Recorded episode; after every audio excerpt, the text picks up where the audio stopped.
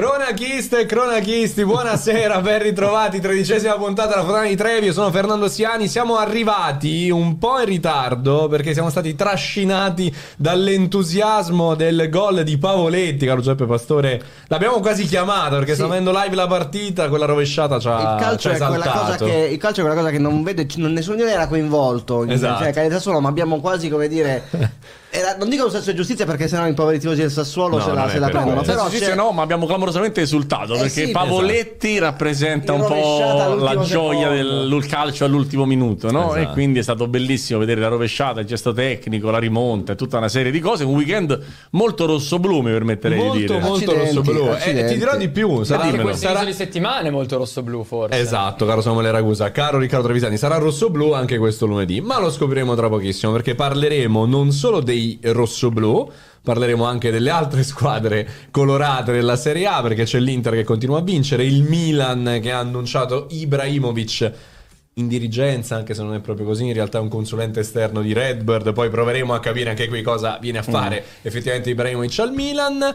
C'è anche la Champions League con eh, insomma tutte le quattro squadre coinvolte, con l'Inter che si è già qualificata, la Lazio si è già, si è già qualificata, il Napoli non ancora, il Milan ha bisogno di, di un miracolo. Giusto? Ho Beh, sì, detto tutto? miracolo Così? è una parola forte, ma non No. del tutto sbagliata. Anzi, visto che deve vincere a Newcastle e sperare che il PSG perda Certo. a Dortmund, dove il risultato più probabile è che mette tutti d'accordo è un pareggio, ecco, anche se poi in realtà il PSG magari insegue il primo posto. Comunque sono- saranno quattro, quattro partite importanti, anche perché sono in ballo i primi posti dei gironi, vale molto per l'Inter, vale molto per la Lazio, che però difficilmente vincerà secondo me al Vanda Metropolitano. Ricky, farai tu la telecronaca? Sì, sì, sì, per? Super Infinity Champions League che mh, si sta Ah. giocando, ma, Ma- che riguarda quante squadre? Adesso riguarda quattro squadre, ma quante squadre riguarda nella lotta alla Champions Eh, League nel nostro Sette, otto campionato? no? 7 o 8. Diciamo che Inter e Juve sono avanti, ce ne sono altre 5-6 che lottano per due E ce posti. n'è ormai. una, e ce n'è una che nessuno si aspettava. Anche se qua ne abbiamo vero, parlato certo, benino in questi fuori mesi. da qui, fuori da questo tavolo. Sapete cosa facciamo? allora diciamo proprio tutto, Ragusa, tutto, aspetta un attimo però. Lancia prima la sigla. Prima Eh, la sigla. Sigla e poi e surprise. e poi surprise.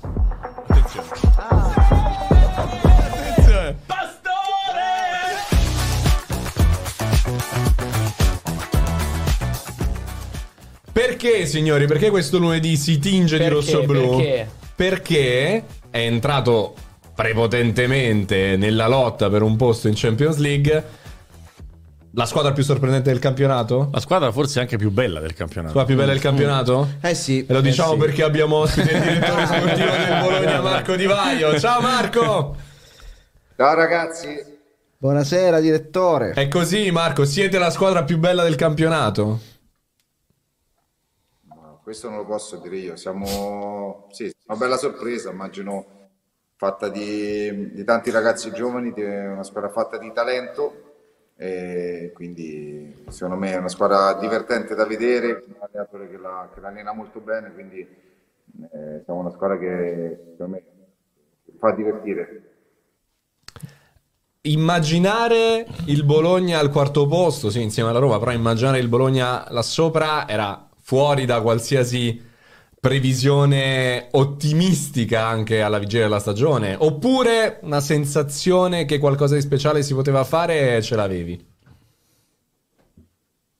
Ma alla fine del mercato, dopo la, la seconda parte del campionato dell'anno scorso, dove la squadra secondo me ha preso coscienza un po' della, della forza, ripeto, grazie alla, alla bravura del suo alle- dell'allenatore, di Tiago, che, che allena molto bene la squadra e la crescita costante dei giocatori, alla fine del mercato c'era curiosità, non pensavamo sicuramente di poter arrivare a, a questo punto, in questo momento del campionato, però c'era proprio l'idea di, di costruire qualcosa, di, di crescere, di, di dare fastidio e, e di dare continuità al percorso fatto lo scorso anno con lui. Quindi l'obiettivo era quello, in questo momento ci troviamo in una posizione meravigliosa, ci piace da tantissimo e soprattutto ci piace rendere felici i nostri, i nostri tifosi che, che lo aspettavano da, da- da tanto tempo, io so bene perché ho giocato anche qua soffrendo.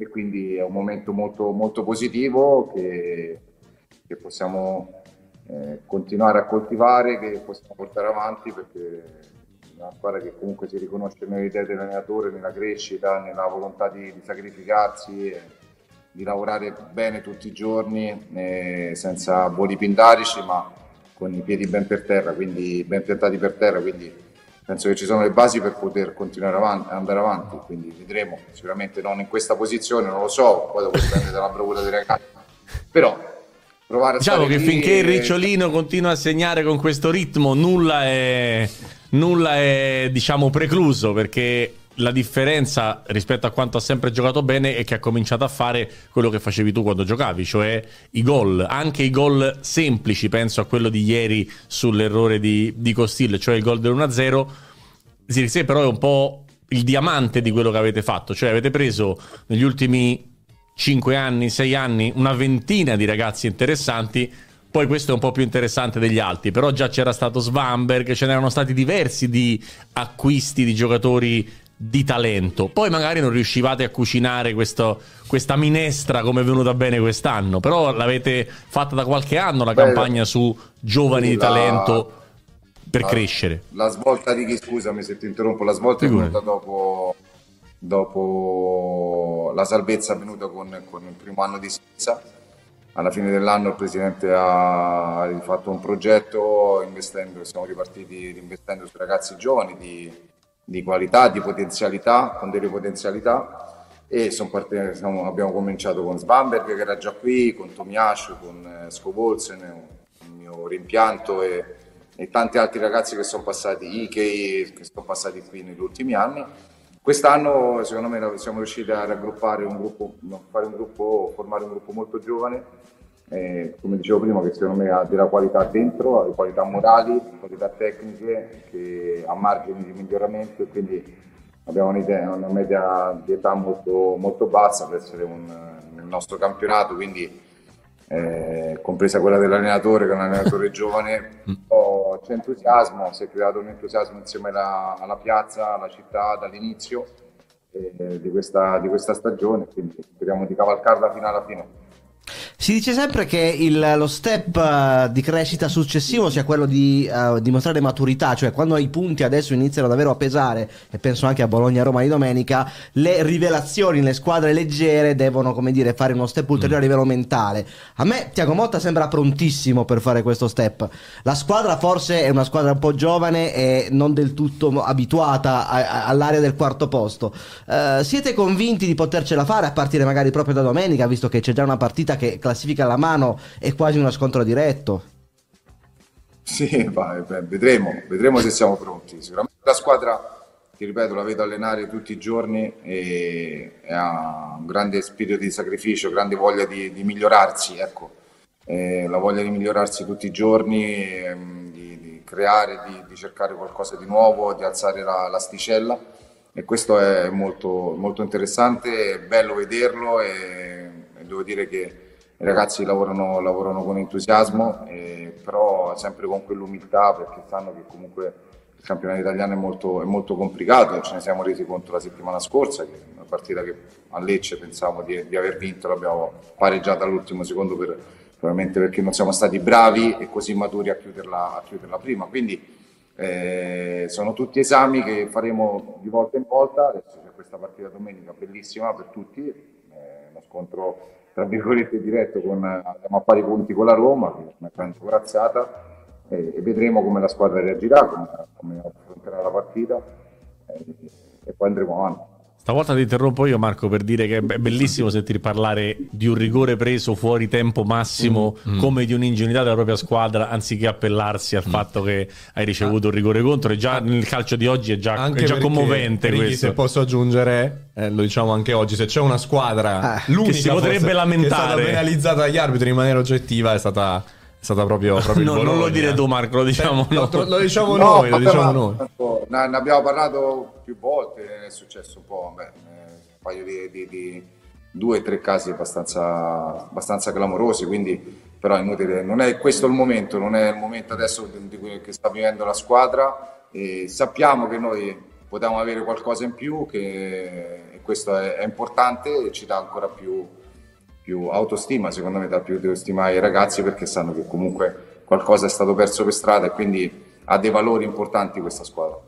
Visto che il Bologna sta sfornando campioni, campioni, giocatori interessantissimi ogni giornata e ogni volta si alternano, Mm. Ferguson, Zirkzee, Calafiori, chi sono i prossimi due o tre in rampa di lancio tra quelli che non sono ancora del tutto Beh, esplosi? io avevo dico Urbanski. Fortunato. Ndoye Eh. stesso che ha ancora zero gol. Da chi dobbiamo aspettarci Eh. degli exploit secondo te? Facci fare questo scoop, Marco, dai. No, io ci aspettiamo, mi aspetto. Ehm, secondo me noi nei quattro attaccanti esterni, nei quattro sì, punte esterne, eh, abbiamo ancora margini di miglioramento, soprattutto dal punto di, eh, dal punto di vista realizzativo.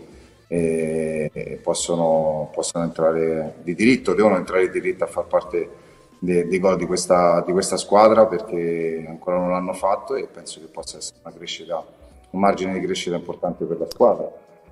Ma tu adesso continuerai ad andare in giro a cercare altri giocatori o vi accontentate di questo blocco di 20? Perché insomma, come, come funziona la gestione vostra? Cioè, tu vai a vedere i giocatori dal vivo, eh, Sartori fa altri nomi. Come, come siete in- cioè, come siete organizzati nella scelta di questi? Perché siccome ce ne sono 15 buoni, è difficile trovare una squadra che abbia 15 giocatori buoni, anche quelli.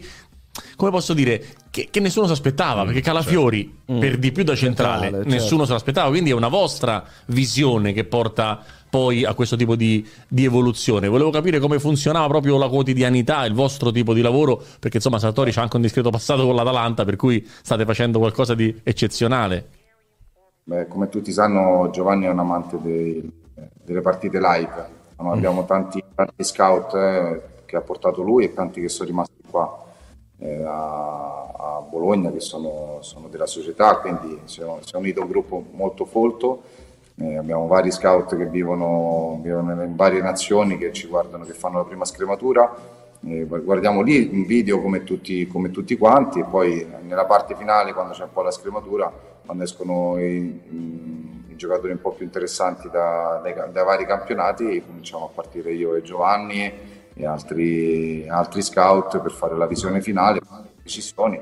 Poi dai eh, lo sai benissimo Ricky sapete bene come funziona c'è anche il mercato un po' che ti, dà, che ti indirizza. Le opportunità. e- e- sì, le opportunità, essere pronti a coglierle, avere la fortuna, poi la- l'opportunità di, di prenderle in quel momento preciso perché è la casella libera, quindi eh, poi le squadre si costruiscono in varie maniere, però girare tanto ci permette di, di- di- di conoscere vari giocatori ed essere preparati poi durante, durante il mercato. Io una domanda che vorrei farti, Marco. Allora, innanzitutto possiamo dire che Tiago Motta mangia il panettone, no? Que- Questo lo possiamo, possiamo- dire. Lo possiamo dire. Eh, però mi viene sempre in mente ehm, l'intervista del 2 agosto dopo l'amichevole a Utrecht, dove Tiago Motta disse: Non siamo pronti per fare, per fare la Serie A. Ecco, la mia domanda è questa. Beh, innanzitutto mi sembra che si, si sbagliasse. e, e due, è anche come si gestisce il rapporto con un allenatore comunque così bravo, ma dalla personalità così forte, che, insomma, addirittura a volte mh, immagino che sia anche un po' complicato, no? Da, da- da tenere a bada, tra virgolette. Sì, beh, lui ha una personalità molto forte come quando era calciatore, ha le sue idee che ama, ama esternare, che sa, sa come tirar fuori, ha una buonissima dialettica, eh, però riesce a arrivare al, al punto sia con noi, con i ragazzi, con, con tutti, quindi eh, fa parte del gioco, fa parte del, del nostro mondo. E noi anche sapevamo che in quel momento non, non eravamo pronti, poi dopo c'è stata, c'è stata una svolta, in, in un momento è stata vista in maniera negativa perché comunque stavamo perdendo due o tre giocatori molto importanti, e come è successo, Arnautovic, Scouten e Dominguez, quindi nessuno poteva pensare che perdendo questi tre pezzi il- avremmo potuto fare questo tipo di campionato fino a questo momento, poi eravamo pronti eh, per, per sostituirli, avevamo le idee chiare, poi dopo ci sono castrati un paio di situazioni anche interessanti come quella di Calafiori, che lo seguiamo dall'anno scorso, che si voleva liberare, quindi eh, nell'operazione Ndoia abbiamo cominciato anche a parlare di lui, abbiamo fatto l'operazione di Carson che doveva andare da un'altra parte all'inizio del mercato, invece poi dopo non si è più mosso e abbiamo avuto l'opportunità con- tramite le vendite di, di portarlo da noi, quindi eh, ci sono state delle priorità che siamo riusciti a prendere e poi dopo, durante il mercato siamo aperte altre porte che siamo stati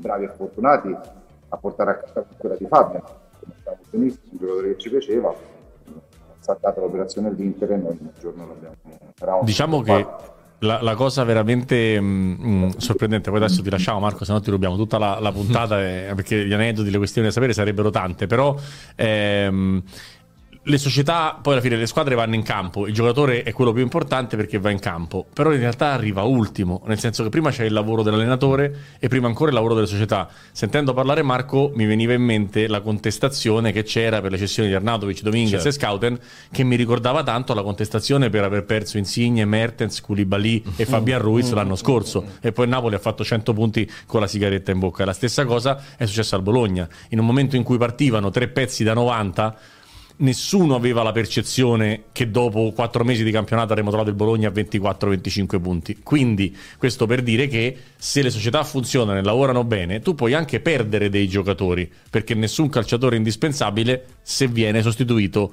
alla, a, adeguatamente. Qui forse avete fatto anche meglio, non solo avete sostituito adeguatamente, ma sia numericamente che come talento si è andato a fare di meglio. Nel senso che Arnautovic aveva un'età, Zirkzee ne ha un'altra e probabilmente farà più gol di quelli che ha fatto Arnautovic con la maglia del Bologna. Tanto me lo auguro che faccia più gol e farà un grandissimo campionato perché Marco il primo anno ha fatto molto, molto bene. E Joshua sta facendo un campionato importante fino a questo momento ma soprattutto ha fatto un click come, come ha detto anche il mister mentale. Dal, dal, giorno che è partito Marco ha cambiato completamente eh, il suo modo di, di allenarsi. Non è che non si allenava prima ma ha fatto un upgrade di, del 20-30%, quindi tutti i giorni lì a, a, chiedere di più a se stesso, a chiedere di più ai compagni, a essere un leader tecnico, ma sempre a disposizione della squadra come, tutto, come tutti gli altri giocatori. È bello perché è un gruppo molto giovane che si diverte e questa è la, la parte più, più, bella perché soffre insieme durante le partite e cerca la, di gioire insieme tutti, da Tetti, Vecchietti, da Remo a, a Lollo e quindi veramente un gruppo, un gruppo che, sta lavorando, che sta lavorando molto bene. E poi dopo deve essere, deve essere, come dicevo prima, le opportunità nel mercato sono, sono tante e conoscere i giocatori ti permette di, di poter dare un'opportunità alla squadra, all'allenatore di allenare i giocatori che possono far parte della sua idea di calcio, li condividiamo con lui, sicuramente è un lavoro che condiviso anche con, con l'allenatore perché crediamo nell'allenatore, nelle sue capacità, nella sua capacità di allenare e quindi è giusto che secondo me in questo momento una società come la nostra coinvolge anche l'allenatore nelle, nelle scelte eh, per cercare di fare un lavoro ben, ben fatto sin dall'inizio possono partire altri giocatori, succederà, perché mm. penso che se dovesse arrivare qualcuno con sta valigia da 60 milioni, Zirkzee a un certo punto potrebbe partire, però se li continuate a sostituire come avete fatto con Arnautovic, Scouten e Dominguez, diciamo che anche il tifoso del Bologna può stare abbastanza tranquillo sulle prospettive future. No, io dico sì. di Tirsé e dei 60 sì, milioni perché faccio fatica a immaginare le sopracciglia di, di Marco vedere se si muoveva. Non, è, non, è un'idea, non è un'idea in questo momento che mi piace ah, ecco. pensare. Ecco. No, no, beh, normale. Dico, di, dico che, eh, dico che se avete investiti bene, meno soldi, figurati quando dovessero essere di più. Di più. Perché quelli di Zirise saranno, saranno di più. Qualcuno, guarda, ti do questo spoiler in anteprima, anche se non faccio il mercato. Qualcuno a fare toc toc per Zirise, prima o dopo Dici. arriva sicuro. Perché Dici. è bello da morire e segna adesso anche, per cui è difficile no, proprio. Ho scoperto una cosa sconcertante oggi su Zirze, è alto 1,93 m. Lo Come vedi no? giocare e sembra in, la seconda punta guizzante, invece 1,93 Zirze. Con i calzettoni abbassati. Però coi capelli, Marco, coi capelli, giusto? No, sarebbe 1,90, sì, 89, 90. Sì, infatti, 4 capelli miei. Eh, sì, ha le caviglie che si smontano, c'è un ragazzo che ha una, un'agilità, una, una rapidità nei, nei movimenti che, che, è incredibile per essere un ragazzo così alto. Anche Marco Arnautovic faceva cose molto simili, avevamo due attaccanti molto simili sotto certi punti di vista e, e devo dire che Joshua una, vedevano, quando giocavano insieme che vedevano calcio, un calcio diverso e proponevano un calcio diverso e, e Joshua in questo momento sta facendo cose straordinarie. C'ha le caviglie che si smontano. Me la, me la, me la è il titolo, è il titolo. Non è bravo a giocare a pallone male che, eh, che si smontano. come descrizione in Sirchezza me lo ricorderò. Marco Di Vaio, grazie mille per essere stato con noi, gentilissimo. E insomma, quando vuoi. Io, Quest... Ricky, io avevo le caviglie rigide, quindi. Eh, io Però diciamo che ci hai messo meno di. Gio- Ci hai messo meno di Joshua a capire che c'erano due pali e una traversa in cui ficcare dentro il pallone. Sì, fin da piccolino segnava. Un po' più ignorante lo facevo, invece Joshua l'ha fatto in maniera molto, molto elegante. Ma quello è un poeta, Ecco. è un Un po' poeta con i ricci che gioca a calcio. Occhio che Pastor. E mi è successo a Divaio di prendere di, eh, procurarsi sei ammonizioni nella stessa partita come ha fatto Salemakers ieri. Non so cosa prova un ex attaccante quando vede il suo giocatore preso a calci. In realtà erano 5 gialli e un rosso, NDR. Nota di redazione erano 5 gialli e un rosso, ma comunque sì. Probabilmente, probabilmente sì, anzi sicuramente sì, era un rosso abbastanza clamoroso. E è stata una partita molto difficile per, eh, per Alexi, è stata ha fatto secondo me la miglior partita da quando è arrivato, è arrivato a Bologna, finalmente è tornato su livelli importanti, ieri ha fatto una partita importante in un campo difficile, è stato bersagliato ma devo dire che anche le reazioni rispetto a prima sono state più composte, hanno provato a provocarlo, lui ha continuato a giocare, a far ammonire i giocatori, ha continuato Eh, sì. a fare il caldo. Ha raccolto addirittura l'accendino che era volato in campo, quindi. Sì, sì, ha fatto anche il, il anche pulitore. qualcosa Sì, di sì. più, eh, purtroppo era volato anche qualcosa di più, eh, però Ecco. ormai conosco, conosco l'ambiente e so che... Eh, ci hai giocato, come no? Cioè, come no. Qualche gol pure a Salerno. Mi piace, mi piace vedere, vedere la Salernitana in quella, in quella situazione, soprattutto hanno un pubblico che vive di entusiasmo e, e ieri c'era parecchio nervosismo dall'inizio perché comunque la squadra era, era in difficoltà e, e sono cose che purtroppo succedono. Vedremo, vedremo. Va bene, Marco, noi ti chiediamo in prestito uno di quei busti che hai lì dietro per, per abbellire lo Vabbè. studio di cronache e ti... No, non si può, non si può. Pure, se vuoi te la porto, la metto da uomo. Ah, le, fa- le facciamo in casa, le fa mia moglie, quindi sono Ah, scusato. vedi, però. vedi, vedi, senza sapere. sicuro. Belli. Eh beh, allora sì, lo aspettiamo. C'è, c'è uno spazio qui tra la foto e il... magari Mi sostituisce il bus. Esatto, Al infatti. posto di righe mettiamo il busto. Tranquillo Marco, stare. l'abbiamo pensato tutti. L'abbiamo pensato tutti. Va Quando- bene. Grazie. quando Grazie, Marco. purtroppo- Quando Ricky purtroppo non ci sarà, che magari deve andare Metteremo via, il busto. Ecco, grazie, mi ha battezzato. Perfetto. Grazie Marco. Grazie, grazie mille a Marco. Ciao. Marco. Grazie Marco. Ciao, grazie a voi. Grazie, grazie mille a Marco Di Vaio, direttore sportivo del Bologna. Hai fatto ricordare una cosa. No, una domanda a Salemakers perché in in varie, varie- varie discussioni mie sull'attacco del Milan su Ciucuenze dicevo Dici? sempre io mi sarei tenuto Salemakers eh, o con Pulis può avrei preso Berardi, non lo Anche so. tu, no? basta. Eh, eh, no, no, Allora. mi hanno insultato per Salemakers. Io continuo a pensare che Salemakers sia molto vicino a quello che si è visto ieri, solo che la testa non, non lo aiuta tantissimo e quindi le partite di ieri ne fa una ogni 25. Ma lui è quella roba lì. È stato un giocatore che al Milan ha avuto fiammate di grande, anche cioè, il famoso gol a Napoli l'anno Napoli, scorso. esatto. Eh. Ha avuto anche dei periodi in cui era un po' litigava un po' col pallone, al contrario di Zerze. Un Mm. Ma è un problema di, di capoccia, non di Sì, piedi, perché i piedi sono buoni. È il famoso discorso, il livello, le categorie. Perfetto. Le categorie. Le categorie, Le categorie. giustissimo. C'è stato un momento ieri in cui stava perdendo la capoccia a proposito. Beh, però- Eh, beh, ho capito, ma eh, tranne ma sparare gli hanno fatto sapete tutto. Espulso a Monza in maniera anche piuttosto ingenua. Assolutamente. Insomma, è un giocatore Quello che, che l'ha ha- rimesso in partita è Tiago Motta che lo ha preso proprio così prepotentemente e ha detto stai, stai Però- concentrato, concentrati, rimani in Tu- partita. tutto giusto, ma Dia su di lui fa quello che Totti ha fatto con Balotelli Certo. in finale Coppa Italia. solo che uno si è preso un rosso e l'altro Sì, un incredibile cartellino È- giallo. è- è- diciamo che Davvero nell'intenzione, poi da vedere Lukaku è brutto no? come intervento perché Su- il tacchetto alto, Sì. il calzino slabbrato il è, è bruttissimo da vedere.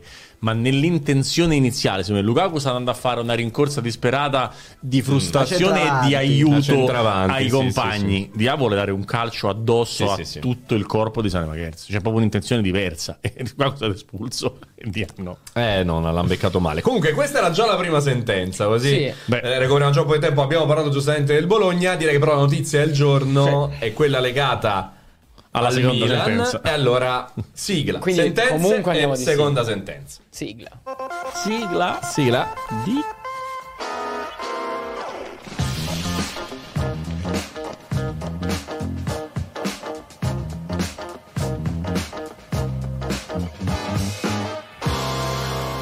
E allora andiamo con la seconda sentenza, visto che la prima ve la facciamo solo vedere, era Sei grande Bologna. La seconda invece è applausi per Ibra, Mm. Ibra. Come Ibra. cantava il, il ragazzo Fabri Fibra, eh, qui Abri Ibra è tornato, Ibra Cadabra, ed è tornato per cercare di fare la magia, cioè di risollevare il Milan. L'operazione sembrava impossibile già quando arrivò quattro anni fa a dicembre in un Milan molto più disastrato di questo, molto meno felice di questo, forse però più affamato di questo. E questo non parlo solo della gente che va in campo, ma parlo anche della gente che è fuori. Prima eh, eh, il tifoso milanista probabilmente si accontentava di qualcosa che oggi non gli basta. Il Milan del 2019 avrebbe pagato per essere terzo. Questo terzo gli fa schifo perché ha vinto lo scudetto, ha fatto la semifinale di Champions e quindi il tifoso vuole sempre di più.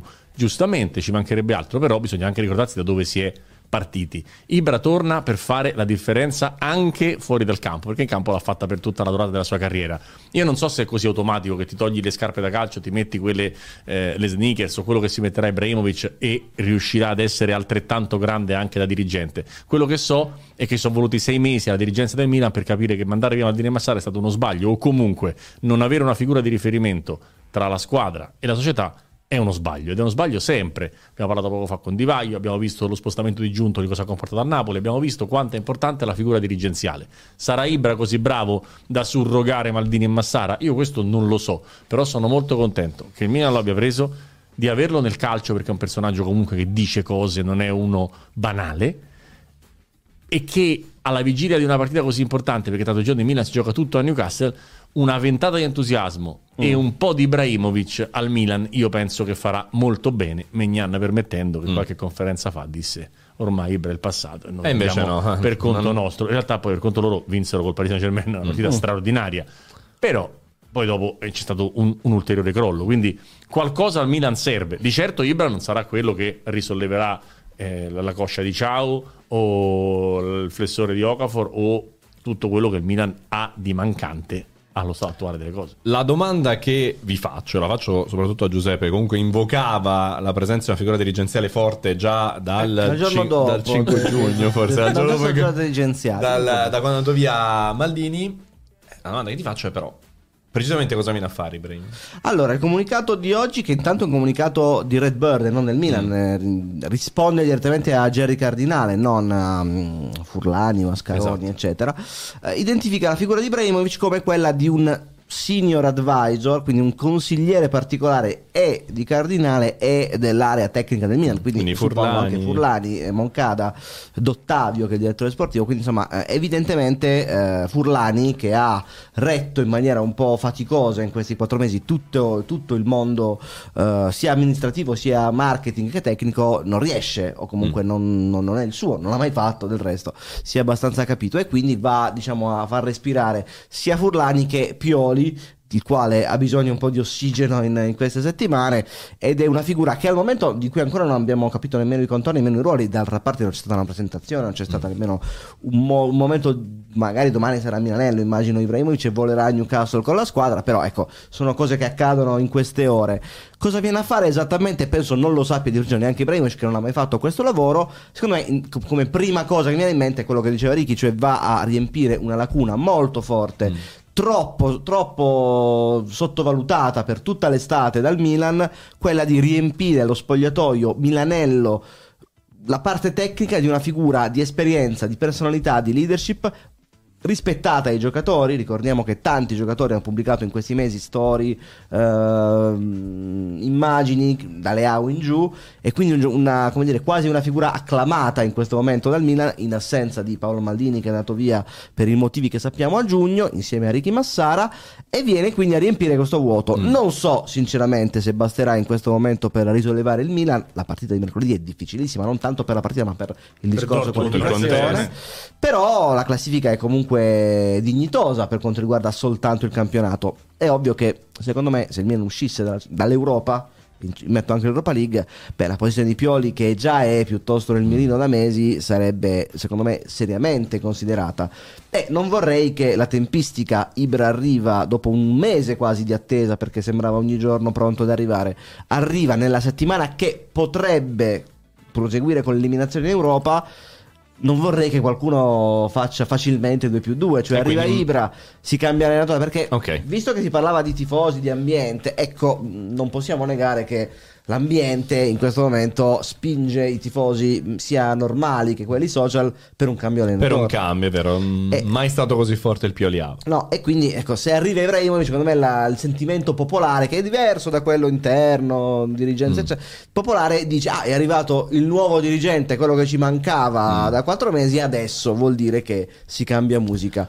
Io questo non lo so, Mm. lasci- anche per rispetto di Pioli, gli farei quantomeno giocare Beh, mercoledì sera certo. la partita Io chiave della faccio della l'avvocato quindi del non diavolo, non del diavolo e, e dico anche Maldini ha più o meno fatto un percorso simile, ma aveva fatto comunque una sorta di scuola Certo. sotto Boban e Leonardo, no? Certo. Quindi diciamo che la scelta di Ibra è comunque un po' con la benda sugli occhi, no? Nel senso è una scelta un po' ad occhi chiusi su un, un- un uomo che ha sicuramente una, diciamo, una parte importantissima nella storia recente del Milan, però va a fare un- qualcosa non ha mai fatto. Sì, eh, diciamo che se c'è uno che non ha come dire, particolare tensione per questo Beh, quello sì. ruolo è Ibrahimovic, Maldini lo fece, fece due anni, come hai detto tu, prima con Leonardo, Mm. quasi osservando, ho detto anche nell'intervista a Repubblica la settimana scorsa, io per un anno ho, ho imparato, Leonardo mi diceva tu devi stare qui e impa- guardare cosa succede, poi toccherà a te. Poi è toccato a lui, la prima scelta pop- impopolare è stato il, eh, il famoso Giampaolo Mm. Pioli della prima Certo. stagione, poi loro si opposero a Rangnick, Mm. ti ricorderete tutta la- no. l'estate, la primavera 2020 e poi Maldini è diventato un dirigente importante. Ibrahimovic forse non ha nemmeno tutto questo tempo perché la pressione della piazza è, è molto forte, però essendo Ibrahimovic avendo una- un'aura di quasi infallibilità presso Mm. la grande maggioranza dei tifosi del Milan sicuramente ha questo credito da, da giocarsi. Mi piacerebbe capire gli equilibri interni perché appunto Mm. abbiamo detto di, di Furlani, di, di Moncada. Esatto, ecco, co- come, la- come l'hanno presa secondo voi gli altri dirigenti del Milan?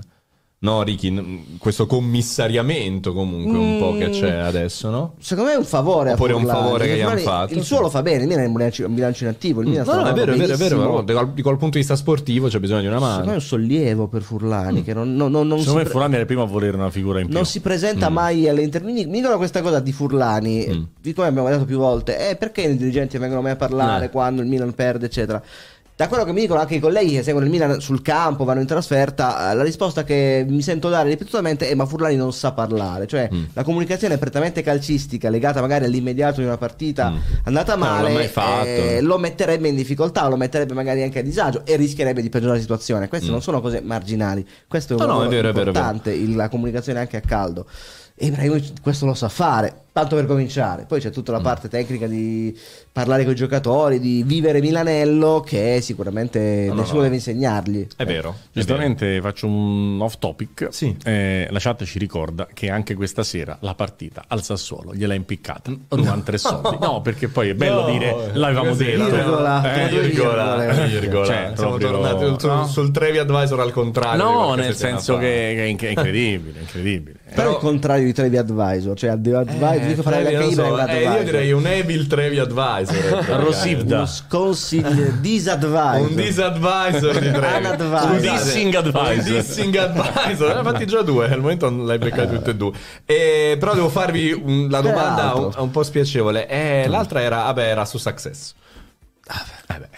Ho fatto sì, tu hai detto soldi, sì. Sbagliati, eh, No, al momento no. Mi- Vi, vi faccio però la domanda brutta, scusatemi, così chiudiamo anche il tema Milan. Dovesse andare male male mercoledì, quindi il Milan non finisce più, eh, finisce qui il suo percorso in Europa e cambiano effettivamente Pioli. Mhm. Eh, Abate, che scelta è?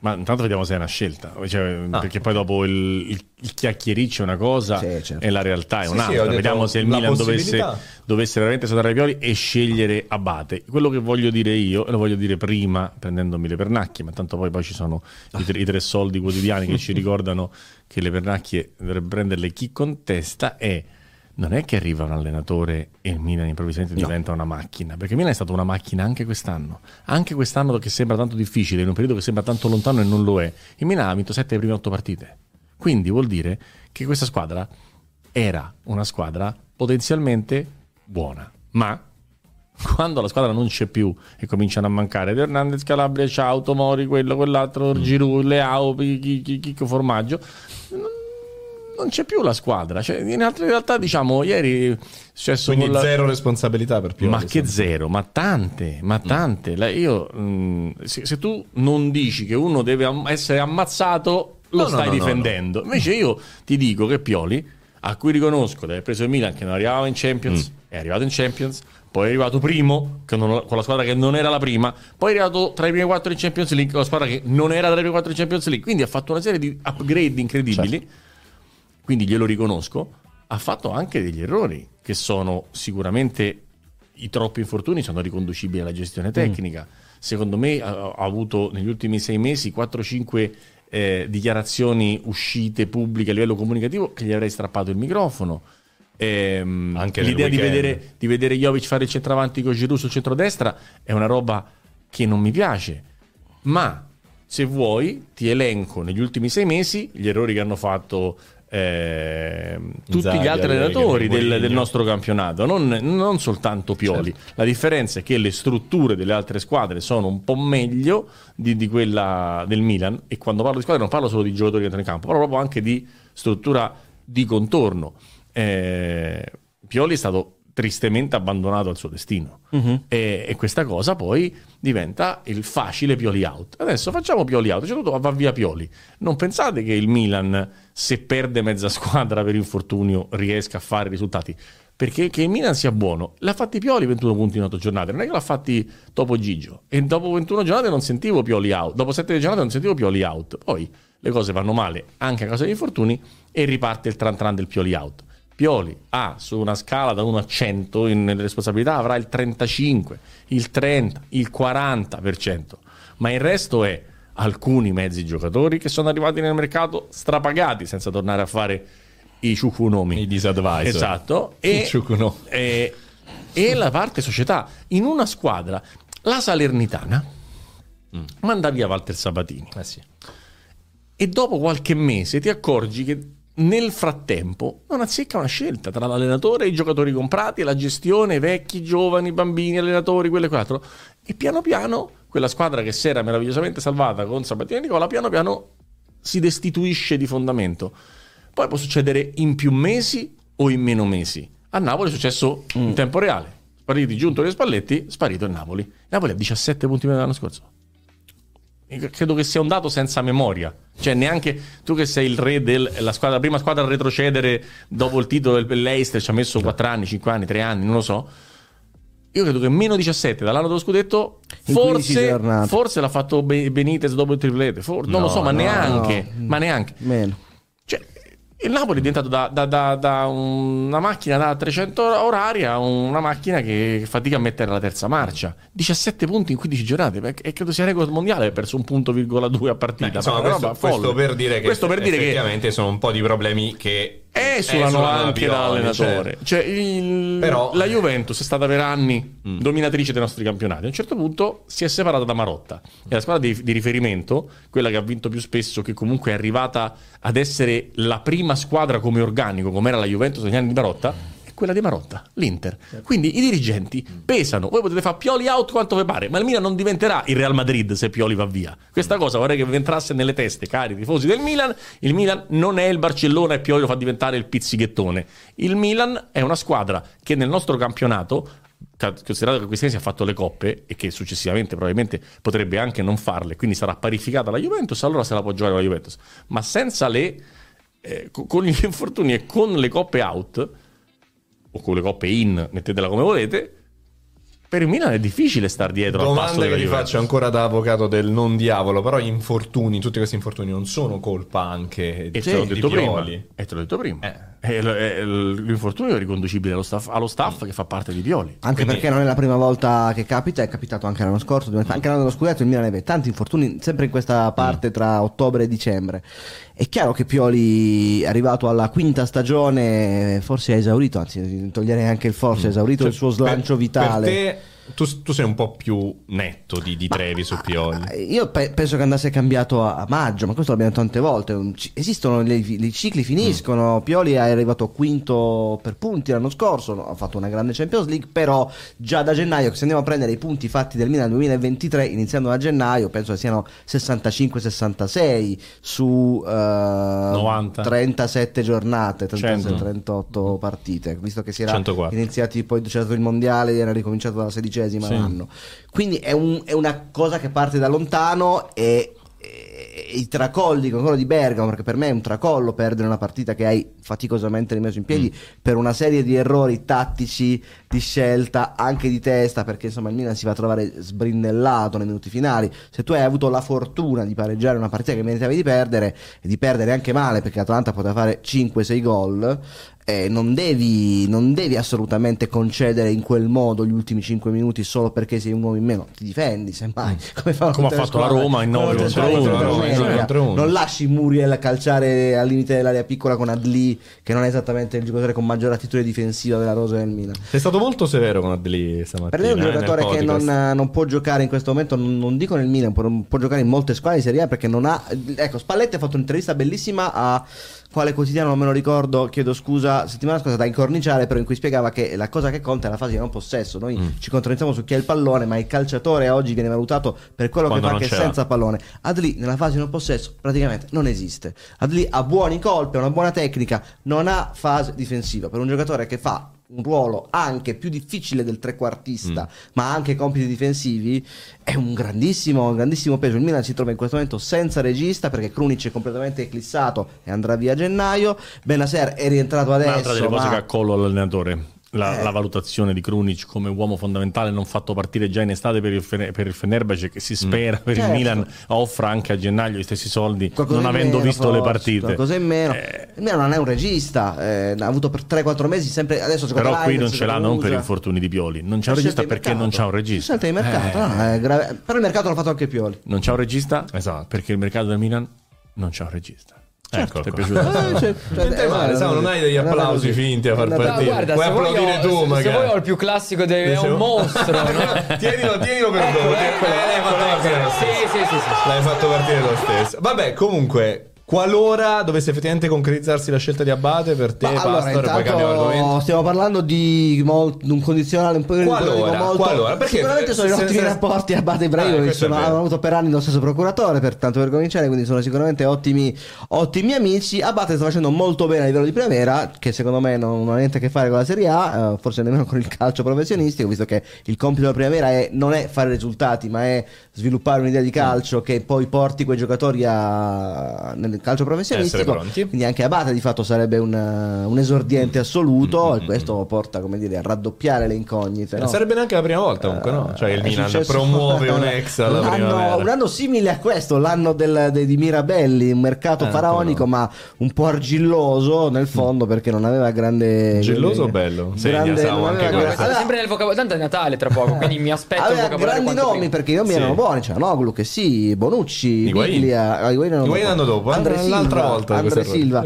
Però non aveva, non c'era un collante che finito il mercato ottenesse Mm. tutto questo insieme, esattamente come quest'anno. E poi mandano via a dicembre l'allenatore che era sì un po' preso in mezzo, ma non aveva tutte queste colpe. Allora Montella, Montella. e lo sostituiscono con eh, quello della primavera, cioè Gattuso, che era lì già eh, appollaiato. da- Pronto da ad parecchio. aspettare che tra l'altro sta risalendo il Marsiglia in maniera la squadra del Marsiglia. Sì, sì, sì, però stava, era nono. E adesso sì, è anche Adesso passato è il turno in Europa Quattro League. punti da- dal Sì, quarto sì, sì. posto del Lille di Fonseca. Sì. E primo per il momento nel girone, ma deve andare a giocare contro il Brighton. a A Brighton. Brighton. Brighton, che non è mai facile, No, che non no, è mai facile. Non ha ad esempio partita. problemi di allenatore il Brighton, mi pare dire proprio di no. No, No. ha problemi di infortuni. Ha problemi di ma lì è infortuni, la- lì, eh, però è un è po'- la, la prima volta nell'Europa mi Che mi magari ha spiegavano, lasciato c'è qualcosa. stato un po' di Sì, sì, ma- Eh, Quindi non c'è assolutamente idea di cambiare. Ha già cambiato invece. Però la- a fine anno, fine anno il Brighton cambia allenatore. Scusa, scusa. Ah, ah, ah. Oddio, a fine Ah, anno- eh, a fine eh. anno- A fine anno, secondo me, Brighton e, e De Zerbi si separano perché Ah, De Zerbi avrà, ah, circa sì. 56 Rimane in offerte. Premier, secondo te? E Secondo me rimane in Premier. Quale delle 56 potrebbe accettare secondo te? O Io mi hai, aspetto- hai otro equipo in blanco che che... No, io, che aspetta, chiede- no, io penso No. che, io penso che, no, io penso che, che vada dalla Premier alla Premier, ma non Ah, perché ok. ci sia una cosa concreta in questo momento, ma perché penso che si sia talmente messo in luce bene. Ragazzi, il Brighton ha avuto un paio di partite pareggiate in casa, questa col Barley, una col Fulham, sono successe cose proprio tipo i, il- tipo i gol del Braga con l'Union Berlino la seconda giornata di Champions League, quelle cose che non succedono mai, altrimenti avrebbe tre punti al Manchester City. Sì, sì, sì, siamo lì. Siamo Non, non è, non è- Con con, più 150 milioni sul, sul conto per le cessioni estive e 14 Eh, milioni con- in considerando fortuna. che Chelsea United cambia un allenatore all'anno. L'altro giorno siamo un magari 2005 potrebbe essere. non- Ad Ingra. No, no, Dingra è veramente un forte. titolare forte. Già. È stato un ragazzino che non Ah, avevo sì, mai eh, sentito nome nominare nel 2005 di testa ha fatto Sì, gol. sì, sì. Mai sentito nominare. Vediamo se la chat ci potrebbe aiutarci. È un nome lungo e complesso. Bravissimo, Un tipo o, e o completo. tipo o marshmallow, una cosa del genere, una con l'H eh. strana in mezzo. Marshmallow proprio Bello non, non marshmallow. però bello. Comunque io- stavo fare un lancio incredibile, Vai, ma vai, mi è stato- Scusami, scusami Nandone, scusami. è stato interrotto così perché non ha Cavalli. problemi di allenatore il cavallo, non ha problemi di allenatore, sicuramente il Brighton Ishmael. Inglewood dovrebbe essere Sì, lui. sì, sì, sì, sì. L'H era una W, ma comunque va bene. Grandissima la nostra chat. Ha avuto come allenatore la squadra protagonista della pastorale Eh certo. E anche Di- qualche problema con la pronuncia del nome a questo di punto. Giuse. Esatto, esatto, pastorale. Thank you.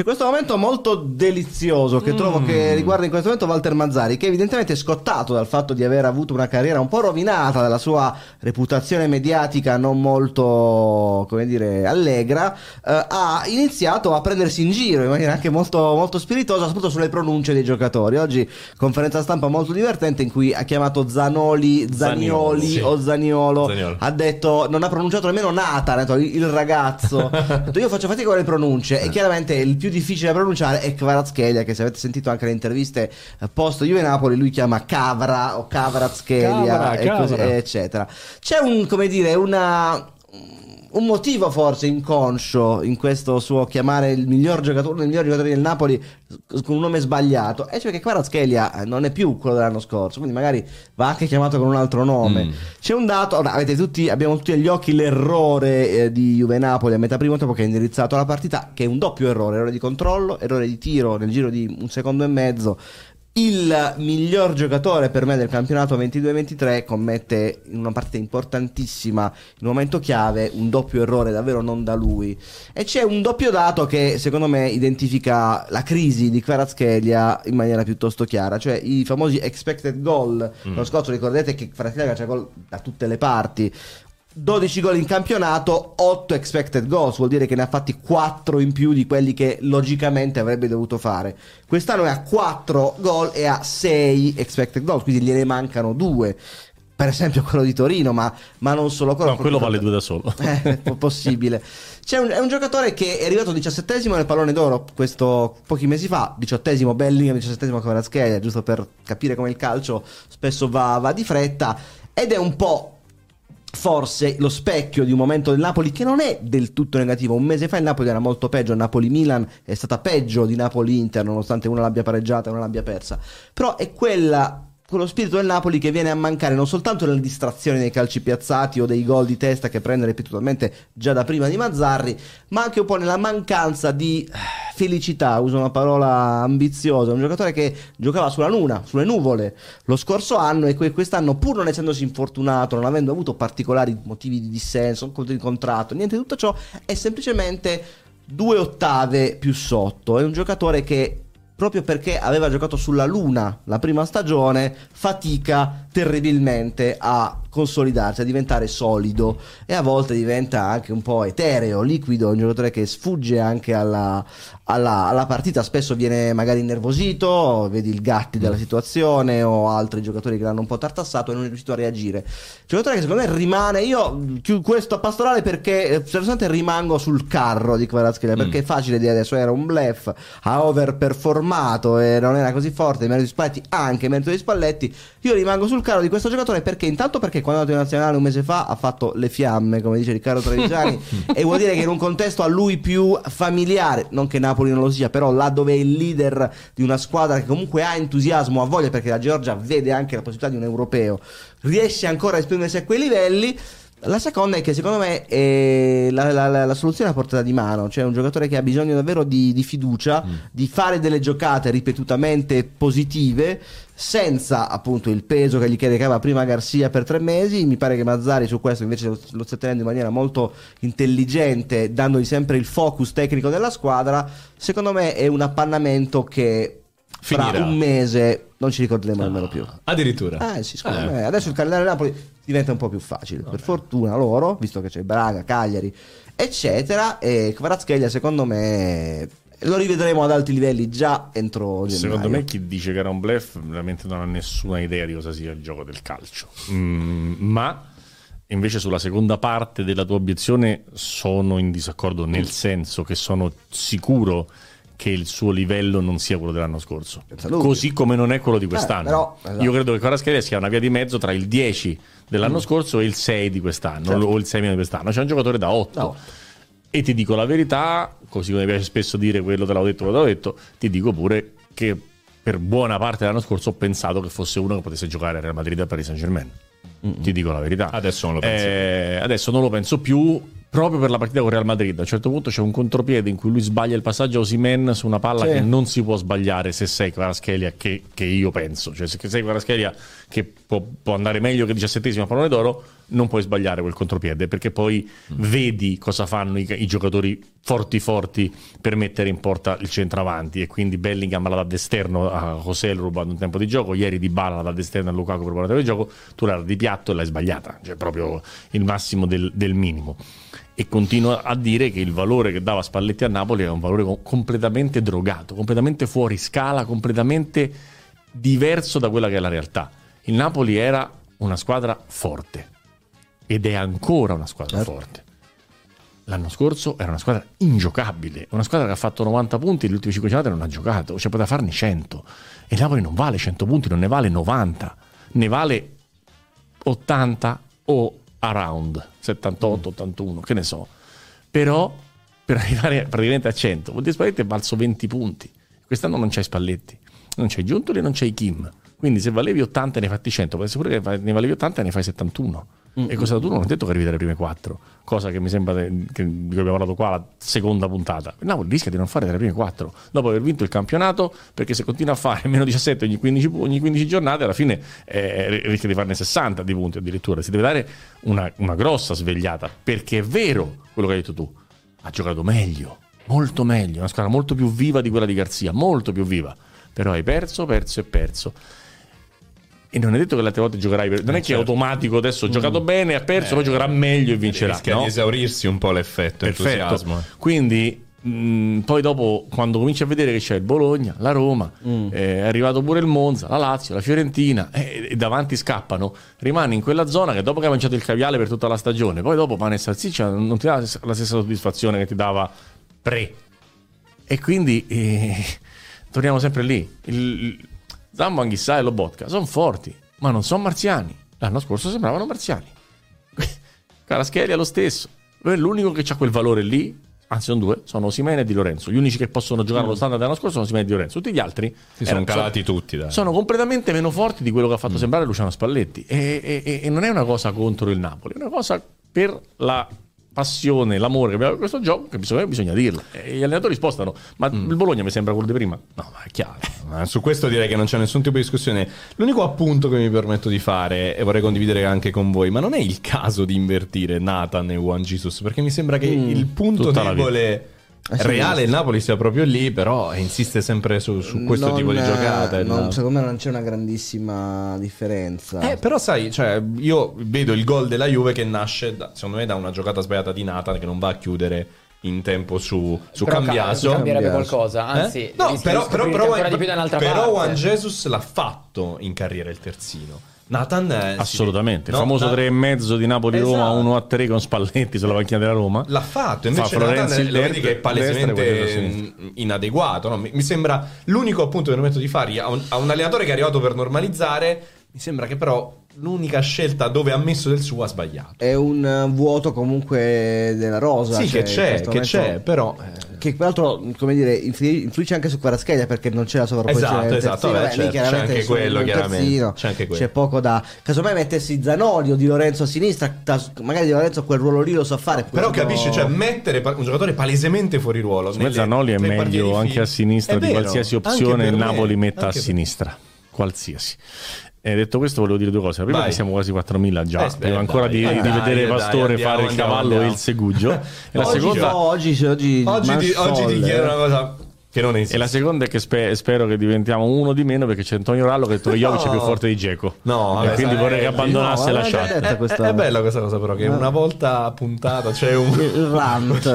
il rant. C'è uno che viene puntato. Comunque, se il Napoli non sorride, sorride la Juventus, ragazzi. Sì. Che continua a vincere. Comunque, secondo me, vi propongo questa considerazione. Voglio sapere cosa ne pensate. Vai. È una squadra che mi sembra che stia scegliendo di giocare male. certo. Perché, lo so Ricky, un attimo però, perché fino al gol di Gatti, io ho visto una Juventus che ha giocato meglio del Napoli secondo me. Che aveva giocato bene anche nelle partite precedenti in cui, anche meglio, al Mon- col Monza, aveva giocato bene secondo me prima di segnare. Ad un certo punto c'è questa scelta di, di arroccarsi, ma mi sembra che sia proprio, come dire, un- una roba volontaria che viene fatta, ma è la, è la squadra che a un certo punto decide di difendersi e basta. Quindi, come diceva Ricky l'altra volta, la Juve può fare meglio di così perché ha le potenzialità. Però ormai non è che può, è che sceglie di fare questa cosa qui. Sì, è vero, eh, lo dice anche Mazzarri. Poi loro si mettono nel bunker, ma lo diceva con ammirazione. Esatto, cioè, questi qui non gli fai mai gol perché anche l'Inter si è ritrovata nello scontro diretto un po' in difficoltà perché ha avuto un po' paura che la Juve poi la fa andasse a finire come al solito. È una scelta, come dicevamo l'altra volta, psicologica. Se tu affronti la Juve e la trovi tutta sulla difensiva, non sai bene cosa, cosa fare. Vai in un campo che non è il tuo, fare la partita contro la Juve. E la Juve poi non vede l'ora che tu commetta questo errore e, e poi ha un evidente cinismo anche un po' di buona sorte perché non è che si può sempre vincere con Gatti, con Bremer con Cambiaso, però sta succedendo. sempre qui però a, dire, a dirlo Non ogni è settimana. vero, è vero, è vero, però adesso c'è questa fortissima consapevolezza della squadra Mm. che questo tipo di partite non eh, le portano sempre a casa Mm. e quindi e poi l'avversario va anche un po' in difficoltà perché una volta c'è Scesni, una volta c'è l'errore. mm, è molto E questa difficile. cosa, qua- quale, me- cioè, quale, qual è il merito che Kvaratskhelia tira alto? No, su questo Ah, Cioè, sì, nella- no, io no, dopo. Nando dice la Juve No, ha giocato dopo. meglio del Napoli. Vabbè, no, anche se- prima del gol, giocato no, del prima, Napoli. prima del gol secondo me ha giocato ha, ha dopo, avuto dopo Ma io ho visto comunque una squadra secondo me più convinta. Poi è vero, la situazione di Kvaratskhelia nasce dall'unico buco che concede di fatti la, la- la Juventus lì. È vero, un errore di, di Bremer. Che poi, c'è l'errore di Bremer anche sul, sul tiro di Lorenzo. Su tiro di Dora- che lì anche lì è un, insomma, un, po', un po' confuso, no? Che nasce dal, dal colpo di gatti. No, però, insomma, la, la considerazione che faccio io è che non è che poi a un certo punto, Trevi, gli avversari capiscono che quando la Juve poi si chiude nei 30, 40, 35 minuti finali non c'è più modo di fare gol. Il Monza segna con un cross completamente a caso, no? con un cross non riesce mai a tirare. Cioè gli avversari non arrivano neanche a tirare. Questa è, è la considerazione che, che vi faccio io. Che è Non- quello non sto che facendo un elogio, sto dicendo che è quello che, succede. No, quello che è, è quello che è successo per tanti anni. Quando la Juventus era forte molto più di questa, cioè quella che vinceva i campionati con 20 punti di vantaggio sulla seconda.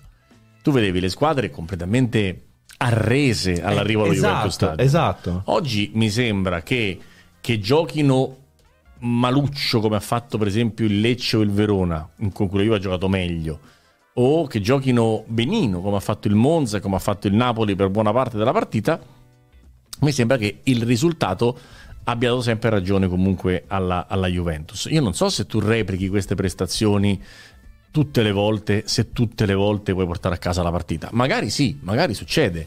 Mm, magari se ci mettiamo qua e scriviamo sei numeri, facciamo sei al Super Enalotto. Mm, può succedere di tutto, ovviamente, dal punto di vista della... Non è che c'è una regola, non è che parliamo di una roba matematica. Dico che se ti riporta tre volte in una partita è meno facile segnare che se ti riporta 15 volte in una partita, Però, secondo me. seguendo il tuo ragionamento, Sì. se la Juventus è sempre questa e quindi non può essere sempre fortunata, è giusto parlare di Juventus come rivale accreditata per lo scudetto? Se è sempre questo il tipo di, di atteggiamento e quindi per una questione di coincidenze prima o poi Io do- dovrei te la ricordi la mia griglia di inizio anno.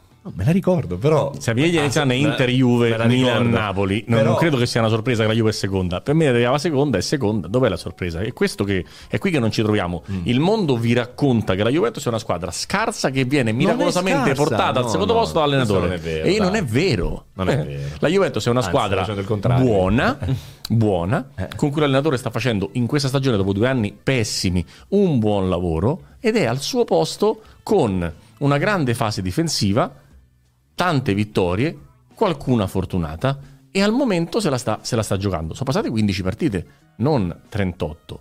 Dopodiché non è mica vietato giocare in questo modo. Simeone ci ha fatto anni d'oro l'Atletico Madrid giocando in questo modo. Mica non, mica non si può fare. Forse è peggio. Per me è strategicamente è una cosa positiva se sai fare solo quello. Ma qualche volta succederà che il ginocchio di Krunic non manda la palla sotto le mani di Mirante o che non arriva la palla proprio spera di Cambiaso al 96esimo. In quel caso hai fatto 0-0 in casa col, col Verona. Ma Juve Verona, secondo me, è una gara che la Juve ha giocato molto bene. Quindi non la metto tra le partite che hai vinto con fortuna, perché hai vinto con fortuna, ma la Juve si è meritata di vincere. Monza la metto con fortuna. La partita hai rinunciato dal 35esimo a fare un qualsiasi tipo di tiro in porta e l'hai vinta col liscio contro liscio, eccetera, eccetera. Questa cosa a me non succede sempre. Però Ricky, una volta è la palla su Cambiaso, una volta è il, il liscio contro liscio, una volta è l'errore di Kvara, però in un modo o nell'altro però- in realtà succede sempre. Ma non, cioè, è, proprio, ma- cioè, ma non è che il giudizio lo posso dare sul fatto che Kvara sbaglia un expected goal da 1,50 eh, nella bravura della Juve. Non è No, bravura della dico- Juve se Kvara sbaglia il gol, no? certo, Eh. però se arriva solo un'occasione Dipende che e occasione arriva. sprecata, forse la bravura. Se l'occasione è il tiro di Valentin Carboni che non è un tiro, non è un'occasione. Se l'occasione è Kvara, è un'occasione. Cioè, dipende, dipende pure dal tipo di occasione che, che arriva, secondo me, no? Eh, La Juve concede pochissimo ed è un grande merito della squadra ed è un grande merito dell'allenatore. Secondo me costruisce pochissimo ed è un grande demerito della squadra ed è un grande demerito dell'allenatore. Tu che dici, Pasta? È così, e penso che sia un modo di giocare che porta moltissimi dividendi in Serie A, a maggior ragione se non hai le Vabbè, coppe. certo, in Europa è un'altra Non è una cosa che si può proporre in Champions League, questa cosa qui. Quel- la que- Juventus, su quello non nel c'è dubbio. caso Su quello non c'è dubbio. continuare a giocare così anche l'anno prossimo in Champions League, farà molta fatica anche perché poi si arrivano gli infortuni, arrivano comunque le partite consecutive. È un modo di giocare molto cinico e molto pratico che va benissimo per una stagione di sole partite di campionato, di giocatori comunque in alcuni casi molto forti, in altri secondo me non così forti, ma esaltati a questo Mm. sistema di gioco perché i gatti Cambiaso, persino i Rugani che sembravano giocatori ormai alla frutta, si sono rilanciati perché è più facile difendere stando bassi che difendere Certo, è stando chiaro, alti, è chiaro, ovviamente.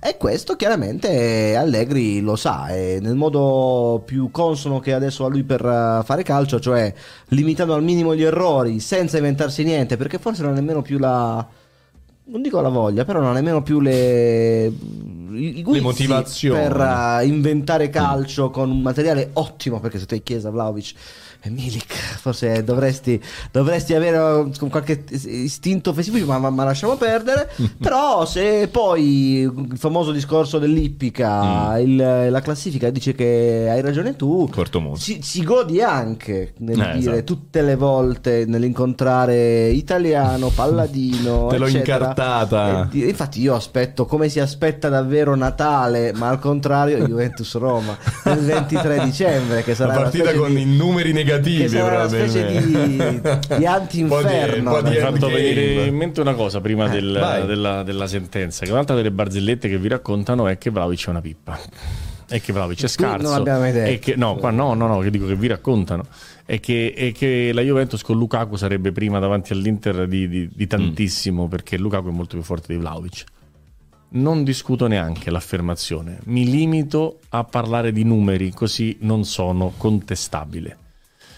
Vlaovic ha giocato in questo campionato 790 minuti e ha fatto 5 gol, sbagliando due rigori.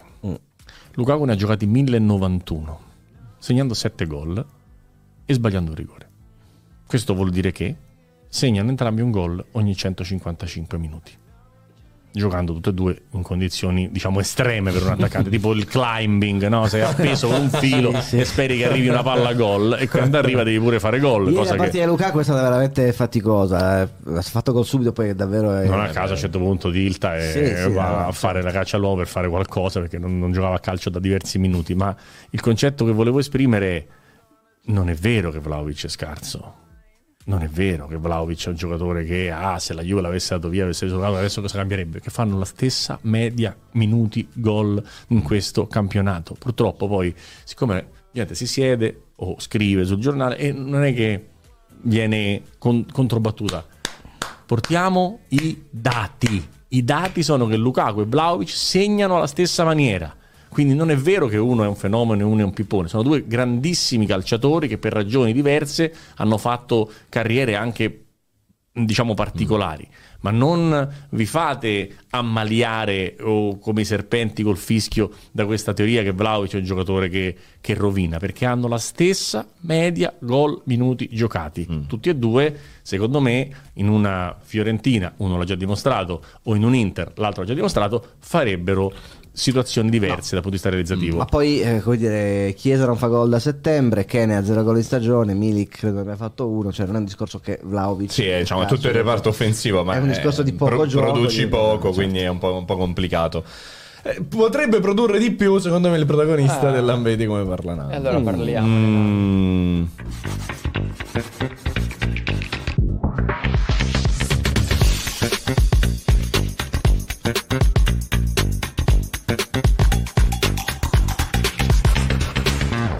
Il mio CPN è una citazione, un omaggio al miglior personaggio della storia delle serie TV italiane che è Stanis La Rochelle. E Si chiama Troppo Italiano. Troppo Italiano, però, è riferito a Vincenzo Italiano, allenatore della Fiorentina, che secondo me, eh, oltre ad avere delle grandissime idee, ad essere sicuramente uno degli allenatori più, più promettenti che ci sono in giro, ha dei piccoli limiti.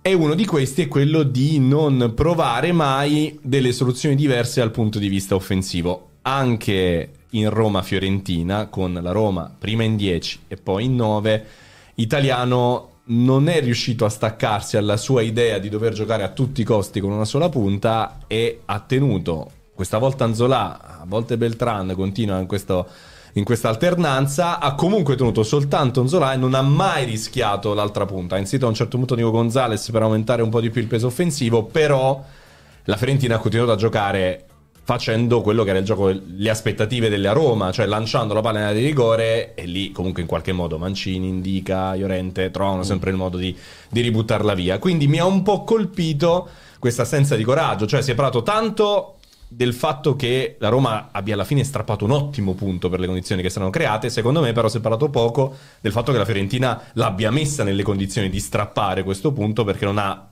provato ad osare un po' di più, ha pareggiato i fatti con il solito gol di Martinez quarta, ma continua a non avere un peso offensivo ormai un problema atavico e mi sembra che non venga fatto nulla per risolvere, non si prova mai a giocare con un altro attaccante con due punte e alla fine ti trovi in 9 contro 11 a non riuscire neanche a tirare in porta praticamente. È così ed è, è come l'uovo e la gallina. Cioè, non so se la Fiorentina produce poco perché Italiano commette gli errori o ripetutamente questo tipo di, di fissità tattica o è Italiano che è costretto a commettere questo tipo di fissità tattica perché eh, al di là di Bonaventura e Lino Gonzales si dice come si suol dire in campagna deve friggere con l'acqua, L'acqua. perché non ha una qualità offensiva poi Il pesce con l'acqua. Iconè, Quamè, Sottil eh, per non parlare Esatto, delle cioè prime piena di esterni che creano Ecco, poco. questi giocatori che vi ho detto, secondo me, non sono, non lo so se siano oggettivamente limitati, e quindi questo è e questo deve fare italiano, o se potrebbero essere messi nelle condizioni, non dico solo Beltrano e Zola, ma anche proprio Be- Brecalo, eh, Mm. di giocare un calcio diverso e di prendersi e di fare anche meglio di così Mm. perché a volte non lo va ogni tanto mi danno l'impressione di poter fare qualcosa Mm. meglio soprattutto Iconeo lo stesso Sottil che in questo periodo ha fatto anche buone cose tra Coppa Italia e, e campionato io questo non lo so penso che sia uno dei grandi temi della Fiorentina negli ultimi tre anni il fatto che giochi sempre allo stesso modo Mm. con continuo rutilare di formazioni 127 formazioni su 127 Anche- partite anche ieri. c'è anche della scaramanzia in questo perché non è possibile fare sempre così c'è neanche a farlo apposta Rimane il grande punto interrogativo su un allenatore che, di cui Ricky per tante volte abbiamo parlato. Genera dibattito italiano, eh, anche non solo a Firenze. Eh, La partita di ieri, i 20 minuti finali di ieri, tu come li hai interpretati? Allora, intanto ho interpretato il fatto che la Roma in questo momento batteva quasi tutti e la Fiorentina non l'ha battuta e il migliore in campo è stato Rui Patrizio, Certo. cioè il portiere della Roma. La seconda considerazione che mi viene da fare è che appena Mourinho rifiuta l'italiano, l'italiano gli impone di pareggiare, che comunque è straordinario se ci pensate, come, come- come colpo finale, male, eh. con anche non saluto finale perché Italiano era in campo e Mourinho Certo. era la, era la chiara fiorentina senza Italiano. Ma togliendo il, il Far West e il Saloon che mi interessa il giusto, sul discorso che avete fatto io sono d'accordo sul fatto che si potrebbero provare le due punte, e sono d'accordo sul fatto che non mi piace la differenziazione di formazioni ete- sempiterna eh, e che sicuramente qualche scelta eh, magari più netta anche sugli attaccanti sarebbe mh, dovuta essere fatta.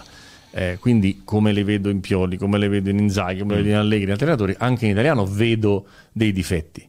Dopodiché questa cosa che nessuno fa e che faccio con Pioli, che la faccio anche con Italiano, è guardiamo il quadro generale. L'italiano arriva a Firenze quando la Fiorentina non si può guardare. Una squadra che gioca un calcio rivoltante, che non segna neanche con le mani e che arriva tra il sedicesimo e il diciassettesimo posto, si salva per il rotto della cuffia eh, l'anno che l'Inter va in Champions con l'Empoli, Fiorentina-Genova 0-0 è uno spettacolo indecoroso per il calcio e per la vita e, e da quel momento in poi istantaneamente appena arriva italiano lotta per andare in Champions League. Che se non gli portano via Vlaovic a gennaio va in Champions League. Cioè da, da passare per non retrocedere rischia di arrivare quarto.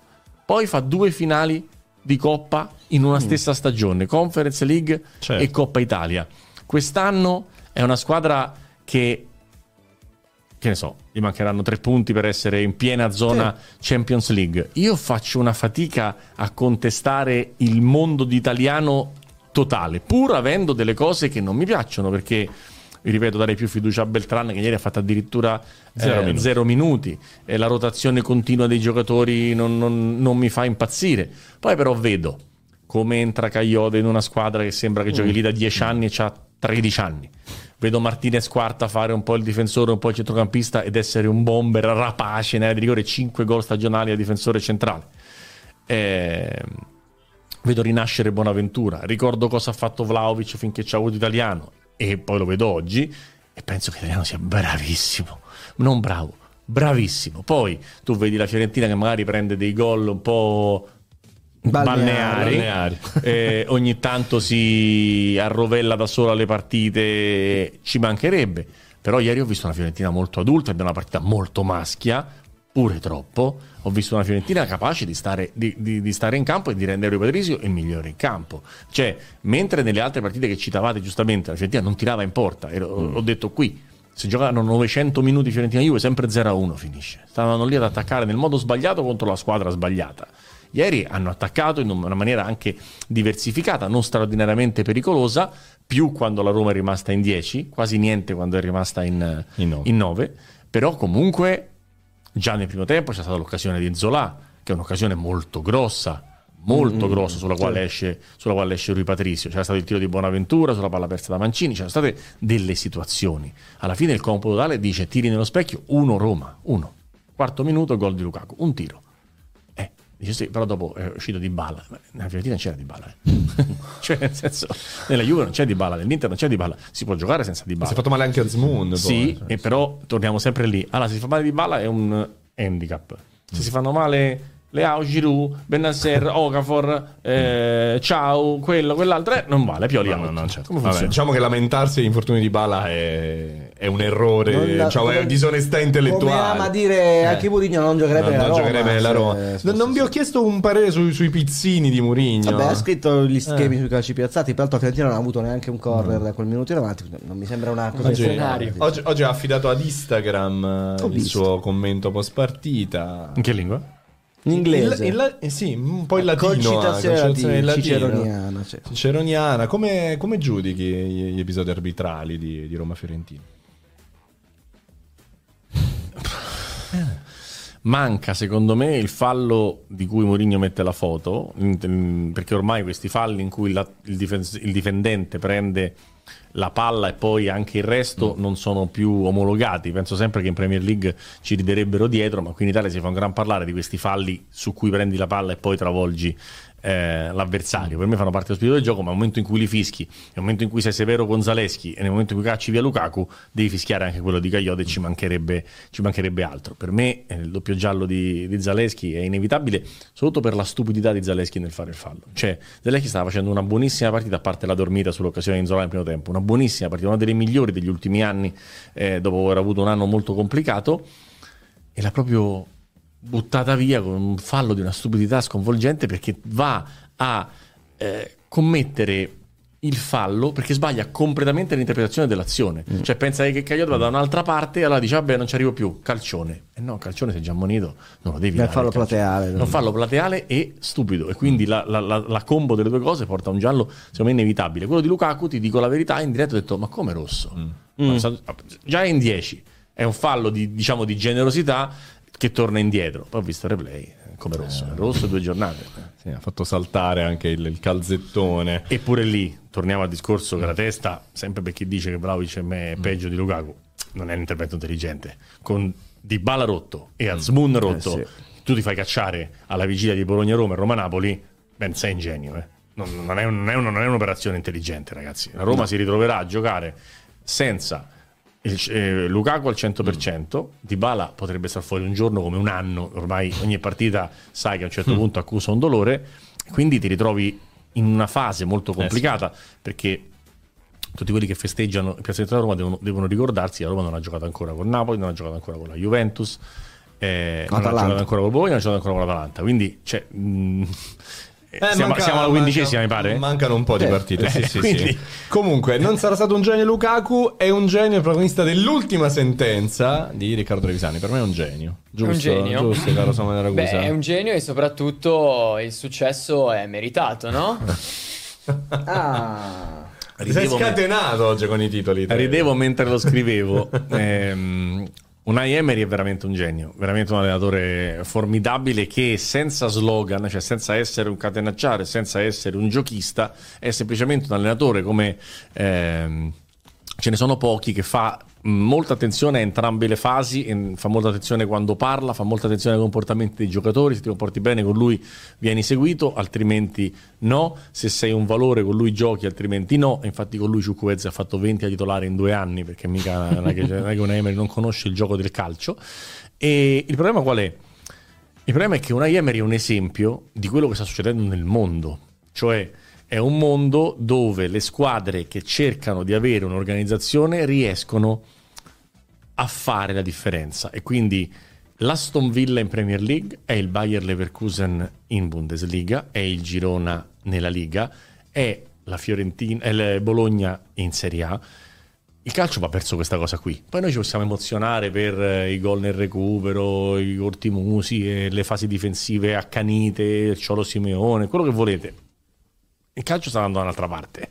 Ed è chiarissimo se in un campionato dove domina il Bayern Monaco c'è prima il Bayern Leverkusen, se in un campionato dove l'Aston Villa deve arrivare per o fatturato, deve arrivare almeno ottavo, se non nono, ed è lì in zona Arsenal e in zona Liverpool, anzi zona Liverpool è il recupero, è in zona di classifica. Comunque insieme a Manchester City, ha vinto tutte le partite in casa, ha battuto il City 1-0, ha battuto l'Arsenal 1-0. Quindi il calcio va verso un'organizzazione e una crescita e un miglioramento. Poi uno si può esaltare per quello che vuole, però mi sembrano evidenti i messaggi che, arrivino, che arrivano dall'Europa di come si stanno a interpretare questo gioco. Poi può succedere di tutto, eh. quello che eh, succederà nel futuro non lo so, però so che mi piace l'evoluzione che in tutti i campionati sto vedendo, che le squadre ben allenate riescono ad avere ottimi risultati. L'anno scorso fu il Brighton, è sempre così, è sempre più così, diciamo. Ecco, avanti. Gli allenatori acquisiscono sempre più importanza, non soltanto perché sono molto ben pagati, ma anche perché il calcio è il- come dire, l'indicazione dell'allenatore, non è quasi più ormai il singolo, i giocatori, il, il mercato faraonico, ma è un concetto alla base, un concetto di base, di fondo, un- un'idea, ecco, per una sola parola, che parte da chi si siede in panchina, viene molto ben pagato naturalmente, come immagino anche una IM nell'Aston Villa. Mm. Ma sì, però, ma, per- ma però, porta, però oneri porta onori, certo, non può certo. essere solo il personaggio. eh, No, l'idea, l'idea. È certo. questo, cioè l'idea che fa il manager, che, che durante la giornata lavori per questo, che, che selezioni i giocatori per il mercato, quello che ci diceva no, precedentemente Marco Di Vaglio in collegamento, cioè il fatto di essere un manager di livello comporta tante cose, poi ci possiamo emozionare per le conferenze stampa, per i cappotti lanciati, ma fa l'allenatore è un'altra cosa. È, è- è un- è un- è una somma di cose. certo. È una somma di cose, non solo una, specialmente se prendi 9 milioni di euro all'anno. Io, io No? poi su Emery devo dire che l'ho- ho visto due volte giocare dal vivo il suo Villarreal e una volta fu eh, con l'Atalanta eh, 2-3. Vabbè, una partita stradominata al Villarreal, sembrava quasi vittima sacrificale. e L'altra fu lo 0-3 con la Juventus eh, a Torino. Avere una squadra di un'organizzazione Mm. clamorosa. Infatti, quell'anno batte addirittura il Bayern Monaco, arriva in semifinale sì, e quasi va fuori anche quasi- il Liverpool. No? quasi Quindi quell'anno lì- Un Boulaye eh, Dia. esatto, un Boulaye Dia. E quell'anno lì il, il Villarreal, a quello che in Italia passa per essere il miglior tattico della storia, se l'ha messo in tasca Sì, sì, e ha detto eh. arrivederci. Cioè, Indubbiamente. no? Proprio così, Indubbiamente. certo. Col Villarreal. Sì, sì, sì, sì, Ecco, assolutamente. col Assolutamente, assolutamente, con Il Villarreal non c'ha di bala, tra l'altro, ve lo volevo dire. Neanche. Come è possibile allora? Eh, Succede, succede, succede. Tra l'altro Aston Villa, insomma, è una squadra super interessante. Ho visto che hai parlato anche del, del Girona. Non so se vuoi comunque dire la lettera. Vuoi? Allora andiamo con la lettera, dai. Allora andiamo con la lettera.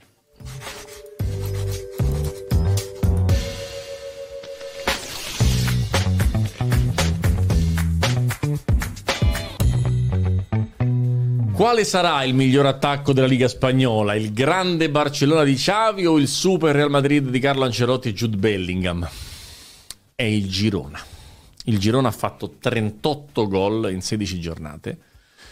38 gol in 16 giornate, quasi due e mezzo di media a partita con una banda di sconosciuti, con il scarto della regina Stuani, una squadra di gente che non si conosce, David Lopez, centrocampista del Napoli di riserva che faceva, fa il centrale di difesa, poi qualche bel ripescaggio, tip- ripescaggio tipo Eric Garcia. C'è un giocatore che si chiama Couto che fa il terzino destro, uno che quando sta tranquillo ha capelli rosa, per farvi capire la serenità di questo ragazzo brasilo-portoghese, eh, che non metto nell'advisor perché lo metto qua e voglio metterci un altro brasiliano nell'advisor, ma Couto è uno che troverete in qualche big team in pochissimo, in pochissimo tempo. Il Girona ha un allenatore che si chiama Mitchell, che non è il rampante 33enne che ha smesso di allenare perché si è rotto il crociato e ha voluto fare il genio del calcio, cioè 50 anni Mitchell. Il Girona sta prendendo a calci nelle palle la Liga spagnola, Eh, sì, sì. ma proprio con una forza Ding. d'urto. Gioca a pallone, gioca un calcio bellissimo, rischioso, ma un calcio bellissimo. È andato a fare 4 gol, 4, 2 più 2, 4 Al al Barcellona. Barcellona al Montjuic. E vedeteveli i gol se vi capita. Sono gol presuntuosissimi, sono Mm. gol dove tutti tirano palo gol, sono sereni, giocano a calcio felici di farlo, senza paura, 95esimo. senza pressioni, senza far west, senza espulsioni, senza polemiche arbitrali, una roba bellissima. Viva il Girona che sta regalando alla Liga Spagnola il titolo di Girona della morte, nel senso che quando le squadre prendono il Girona poi si vengono seppellite. Non vincerà la Liga perché poi alla fine, figurati se non la vince una tra Real Madrid, Barcellona, Atletico Madrid, ma sarei così felice se il Girona vincesse il campionato ai livelli dell'Ester di Claudio È Ranieri. l'Eistero, si può dire, Giulio. Eh, dicevamo l'altra volta che il Girona Eh, non lui- viene dal nulla e l'Ester si era salvato l'ultima sì, giornata. oddio, mi viene dal nulla. Prima presenza in Liga quattro anni fa. È, è vero, è Eh, ovvio, City che, Group è ovvio adesso, che il nulla carità. paragonato a Reale Barcellona, Esatto. che sono due corazzate, Quello hanno sì, speso quello sì, tantissimo, sì. quelli prendono Bellingham, quegli altri prendono Chiaro. e così via. Eh, ho visto Barcellona-Girona, è stata una partita Surreale. Partita- mi ha ricordato una partita di vent'anni fa che il Chievo di Del Neri, che sotto Natale andò a vincere la San Siro, Mm. Con l'Inter, è giocando benissimo, 2 a 1. Bernardone Corradi? Sì, Corradi Marazzina. Marazzina. La squadra era quella, non aveva quasi ricambi, erano Mm. 11 giocatori più 2 tra riserve e infatti il giorno non crollò perché poi arrivò quinto, Mm. crollò, arrivò quinto, complimenti. Ah, ma già, ecco, diciamo che se il Girona arriva quarto ha No, fatto eh, la- l'impresa Già, del sì, secolo. sì, Sì, sì, sì, esatto. sulla- sul quinto Esatto. posto che sarebbe eh, chiaramente insomma il Girona non ha la profondità di rosa di Però- Reale Barcellona. Qui dice Alessandro Coffaro, Dobbik Eh. e Zigankov sono forti forti. Secondo me Zigankov è forte forte, Dobbik eh, non si può guardare, ma è il Savio, classico che Savio prenderà, bravo. Che prenderà Couto, la- la- Couto, ricordiamolo, è già, già esordito con la Seleção brasiliana e Sì, del City. se non fenomeno, certo, fenomeno. Sì, sì, certo. e dobbiamo sempre ricordare che il Girona è una È del emanazione City Group, è il City Group, proprio come il Palermo, non è, però. non ha, Non è che il esatto, Palermo ha- vince il campionato. Non ha, Eh, però che gol Bruno Origi. Non ha la Paluani. Ecco, no, però ecco, però, Eh, no, ecco, la visto che l'avete citato voi, non volevo farlo, ma non riesco. Visto che l'avete citato, non si capisce come la stessa proprietà faccia giocare a pallone il Girona e il Palermo. È- è incre- Ieri il Palermo era avanti 1 a 3 a Parma con 0,15 di expected goal. 0,15 Sì, ed era cose 1 a 3 strepitose. e il Parma era 1,25 expected goal e stavano 1 a 3 poi dopo è successo l'inferno nel, nel finale Sciarpenti ha pareggiato però per dire è, è sorprendente no? questo per dire la società mettono un tot di, di cose poi ci sono gli allenatori e poi ci sono i giocatori il fatto che il Girona e il Palermo vadano nella stessa direzione tu le vedi giocare e pensi qual è la cosa più opposta possibile al Girona il Palermo Come ti direbbero gli allenatori italiani, la Serie B è molto difficile. Mm, cioè, eh, non eh. vai a giocare a calcio. secondo me è la mentalità italiana che è molto sbagliata non è la Serie B che è molto Anche perché in Serie B difficile c'è il Catanzaro che non gioca proprio male. per niente per ed è quarto in classifica È vero, È è vero. Io vedo uno strepitoso Trevi Advisor che farei velocissimamente Vai, perché vai. poi sento già l'acqua che si Sì, sta c'è per l'osso oggi. Questo Trevi Advisor che finalmente chiama quel giocatore lì. Eh, Eh.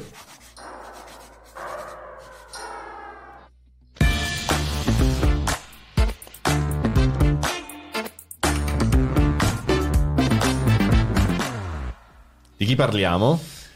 Un ragazzo che è già vecchio per essere un amico advisor, e cioè l'ex Santos Caio Jorge, ex Eh. giocatore della Juventus che si è rotto tutto quando era alla Juventus, ma che io credo che la Juventus tornerà a giocare.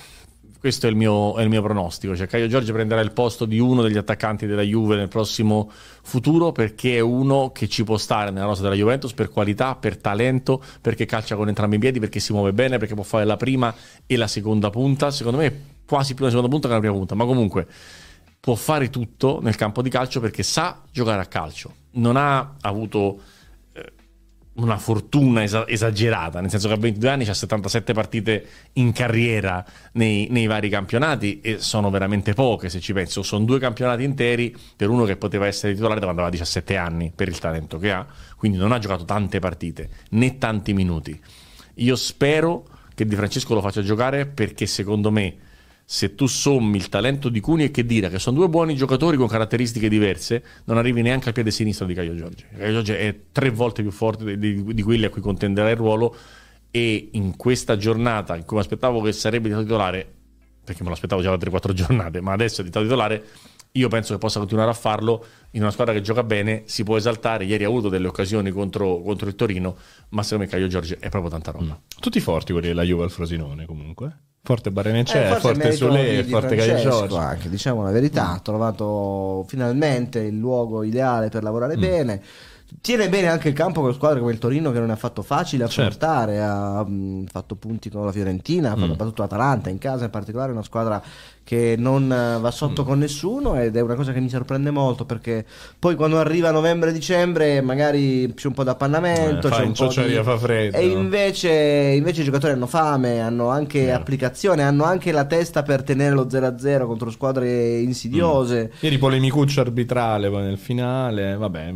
Vabbè, lasciamo perdere. Lasciamo perdere perché siamo qui impetuosa, sta arrivando il getto d'acqua Ho già dei l'acqua alle rubinetti. caviglie. Sì, sì, sì, sì. Ah, tra l'altro arrivando 14.000 Eh, messaggi. Allora, voi Siamo- fateci le vostre domande. Io ne ho già una pronta che Vai, avevo, vai, avevo scovato. Vai, Eh, Ce la chiede Giuseppe vai. Congiu. Ci Ah, dice: soprattutto dopo l'ennesimo Congiu. infortunio, Paolo Di Bala è il giocatore più forte della Serie A? Così, pensavo la premessa non, sì, non- non esatto. portava no, a no, questa no, domanda. E infatti No. eh, il signor Congiu si diverte così. No, No. Lautaro Trevi- Martinez è un giocatore migliore. Trevi ci pensa però, eh, guarda. Io dico che se fosse sano sarebbe assolutamente in corsa per esserlo. Però, Però non lo è. Quindi questo No, no, eh. infortunio è la conferma che non lo sia. No, nel senso che qua- quando, quando è in campo il, il calcio che pensa e che fa di bala è un il calcio di Kvara, Leao e di quella, di quella roba lì. Cioè Calcio del paradiso. eh sì, è un calcio, è un calcio visionario. Cioè la palla che dà a Lukaku, ragazzi, ieri è una palla fu- fuori dal mondo. Tant'è che l'ultimo che l'ho visto dare è stato Bellingham. Eh, cioè, mh, è una roba meravigliosa. Eh, il, il miglior di Bala è se non è il più forte giocatore del campionato, ci va, ci va veramente vicino. Samu, altre domande? Io ne vedo tantissime. Sì, vabbè, Vado- no- non vi chiedo dove può arrivare il Bologna perché ne abbiamo parlato No, certo, ampiamente. basta Bologna. E allora vi chiedo dove... dov'è? Se Lautaro è la più... eh, visto che l'avete citato, è la punta più forte al mondo. No, dai. Mondo un po' too much, forse. Anche qui Trevi, però. Haaland. Male. No, ero, ero Ah, sconcertato dai. dalla domanda, nel senso che Lautaro è fort- fortissimissimo nell'arte del, del taglio e tiro in porta di prima, forse è il più forte del mondo sul tiro di prima, post movimento ad aggredire l'area di rigore. Secondo me ce ne sono, ce ne sono di meglio nel- nella totalità della, della faccenda. Cioè, È il più fa- forte in Italia? Beh, il capocannoniere con quasi il doppio dei gol eh, del secondo. altri, sì. quindi, Eh, però mi sì. devi far vedere Osimen che gioca tutte le partite e, e poi ne riparliamo. Secondo me è superiore. L'attuale Lautaro è superiore anche a- al miglior. Secondo me, se metti Lautaro a fare il centravanti, non fa quello che fa Osimen. Mm. Se metti Lautaro con una punta vicino, ovviamente la cosa diventa molto, molto Mm. Questo è diversa. vero, Eh, non so come giocherebbe Osimen a due, ma so sicuro che Osimen con Inzaghi farebbe 30 gol. 100%. Mm. Ci chiedono se il Genoa sta underperformando rispetto alle aspettative. Secondo me sì. Nando, questa è una delle tue grandi battaglie. Io non... Underperformante. Sì, Secondo me il Genoa è un, è un mistero di questo campionato. Quella. Cioè, non, eh, non- non capisco perché faccia così male. Perché fa così male il Genoa? L- eh, Perché bisogna giocare a parlavamo di- calcio. Eh? Perché bisogna giocare a calcio.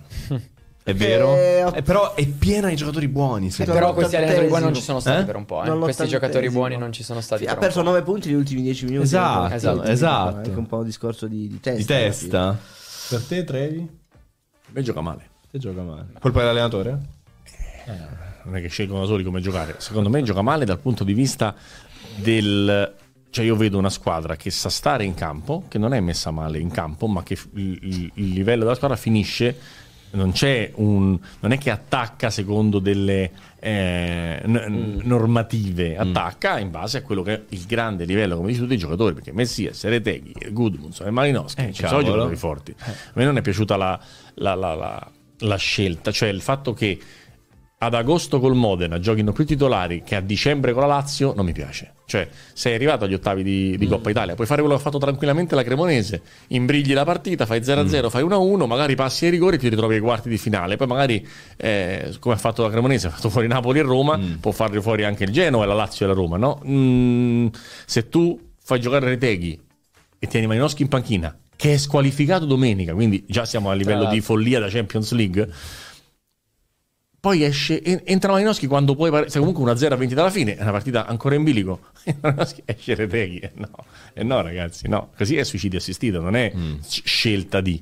E, e- e non credo che fare un quarto in più o un quarto e due semi in più avrebbe proibito al Genoa di fare la salvezza lo stesso. Quindi mi è sembrata una scelta completamente senza senso. Comple- come quando l'anno scorso la Cremonese arrivò in semifinale di, di Coppa Italia Italia. e fece giocare il secondo portiere. Ma c'è l'evento della vostra storia. Volete in finale di Coppa Italia e gioca il secondo portiere. Buon e no carne sec. secchi. Ma perché? Ma perché? Questo modo di far giocare, questo cincellianismo di far giocare tutti, ma perché? Troppo italiano, ma non con la Troppo maiuscola. italiano. No, esatto, questo è proprio nel tipico del paese. Samu. Matteo Fanelli ci chiede se la Lazio può vincere a Madrid. Ah, eh, Ne sarei molto sorpreso, sinceramente. Anch'io? L'Atletico non va, me va per il primo posto e, lo porta a casa. Eh, anch'io sono molto sorpreso. Non lo so, io la Lazio non- un giorno, una settimana ne parlo male, poi la settimana dopo va un po' meglio. Mm, Non, non la capisco quest'anno. Non, non mi piace in generale comunque come, come sta giocando la Lazio. In Allora, quest'anno. non mi piace come sta giocando, però sono sicuro che se non se, se regge Mm. doma- eh, mercoledì dopo la sorpresa alla Junior Messias di due anni fa Te la può tirar gliela fuori. può tirare fuori Eh, Può- può- però, però può essere una partita pure che Luis prendi due gol in 10 minuti e finisce, e finisce male io non, chiedono- non- non vedo un pari diciamo vedo o bene bene o male O male male. Ci chiedono se la rovesciata di Pavoletti riaccende le speranze di salvezza del Cagliari. Beh, direi proprio di sì. Beh, salvo adesso Non sono mai andate via. salvo, Cioè, non, per me non è in discussione. Di- diciamo anche che nelle ultime tre giornate abbiamo visto due gol in rovesciata, Angonge e Pavoletti, Mm. due gol di tacco, Zaccagni, Muriel, Muriel. il gol a centrocampo di Marco. Insomma, è un campionato che si diceva bruttino, poco tecnico, poco appassionante. In realtà sta sfornando tra novembre e dicembre una quantità di gol di- da Puskas.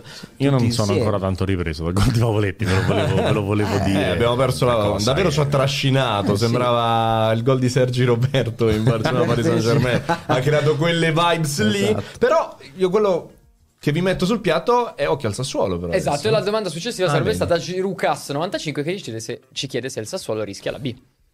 Beh, si sta mettendo d'impegno per rischiarla. È una squadra che oggi ha perso tre punti in maniera scellerata, sinceramente, perché se la partita va in quel modo, tu non hai. Cioè, la stai anche controllando anche in 11 contro 10. Però manca, come diciamo sempre, manca un, un senso a questa squadra che ha ottimi giocatori, se vogliamo, presi singolarmente, ma che ha poco anche. Ancora una volta si fa rimontare come contro la Roma, sempre in 10. C'è questo to- topos del- dell'espulsione. Mi ricordo quando, Eh, quando fece un paio di vittorie contro le grandi, non parlo Mm. di quest'anno che ha battuto l'Inter e Juve, parlo degli anni passati, dice, eh, adesso il Sassuolo senza De Zerbi ha registrato la fase difensiva, ora, ora sì che è una squadra di un Cioè, certo livello. Questo, quello che voglio dire io è che poi le, le- le carriere, i allenatori vanno visti nel lungo eh, periodo. Mm. e quello che ha fatto De Zerbi fare 62 punti a Sassuolo di una squadra, una squadra senza tifo, senza ambizioni, senza niente è molto molto complicato. Sia farla giocare in quel modo Mm. che, fare, che fare quei punti. A inizio anno quando abbiamo parlato delle famose griglie mh, sorpresa per andare, per, per andare giù io ho messo il Sassuolo. Il resto convinto che mh, ti dico una cosa Berardi ha fatto fin troppo bene rispetto a quello che io pensavo perché quest'anno che voleva andare via pensavo avrebbe giocato diciamo un po' come Frattesi a inizio anno della passata stagione, cioè come uno che era rimasto controvoglia e mi immaginavo un Berardi molto meno buono di come, di come è stato. Voi pensate che col Berardi così buono, che comunque a media a fare 15 gol a fine campionato, stanno a tre punti sulla zona di retrocessione.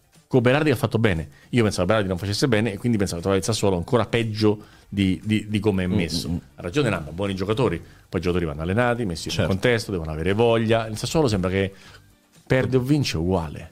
Eh sì, è così. È proprio così. Sa, ultima domanda e poi devo Marco prendere Capuano, qualcosa qui sotto. Ai. Ah, piano.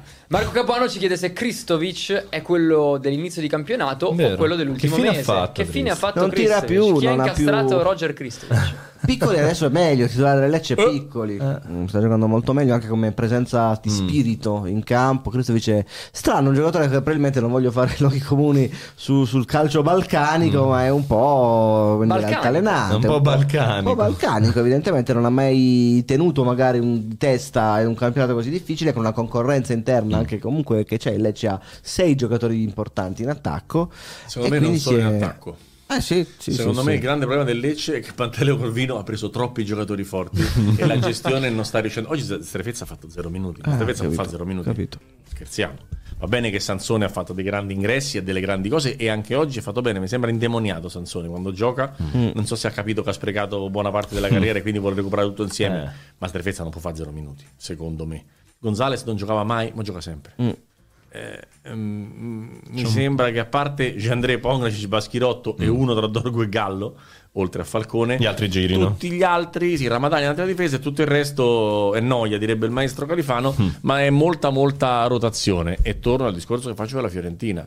Se Kristovic andava bene, andava bene quando Piccoli faceva un minuto a partita, quando Piccoli comincia a entrare, fa gol al Milan, fa gol di qua, fa gol di là, a Kristovic gli, gli viene- gli fanno Giacomo Giacomo le gambe, gli, gli tremano. E quindi la, ge- io insisto, la gestione degli allenatori è la cosa più importante nella squadra, nel senso che Però che fare un giocapiccoli allora? Perché bisogna per forza andare avanti a oltranza con Kirstovic. Beh, però No. stava facendo bene. Hai dai. capito? Cioè, non è che è stato. È stato ha cominciato 4 giornate, 5 giornate, ha fatto 3-4 gol. Mm. No? E giocava 85 minuti. Poi si cominciato a diventare 80, Ah. poi 75, poi 70, poi 60, poi mo gioca piccoli. E dopo. Dopo valla a recuperare il giocatore balcanico, capito che ti voglio dire? La gestione dell'allenatore è, è- è molto importante. Poi è chiaro che, ripeto, ci sta la società, i giocatori vanno in campo, tante cose che vanno messe insieme, no? vale per, dal Milan al, al Lecce. Però è- io non so come gioca a Lecce. Cioè, diciamo che sei del Lecce. Mm. Dice Andrei Pogaci, Sì, Paschilotto, sì, poi- Dorgu Gallo, Bramadani, boh, sì, è boh, boh, eh, boh, domanda, boh. Eh, domanda. certo. Mm, eh sì, è un po', un po' complicato. L'ultimissima domanda ve la faccio io perché sono in- interessato al vostro parere, lo leggo anche alla chat eh, come quesito. Ma Fratesi ha sbagliato ad andare all'Inter?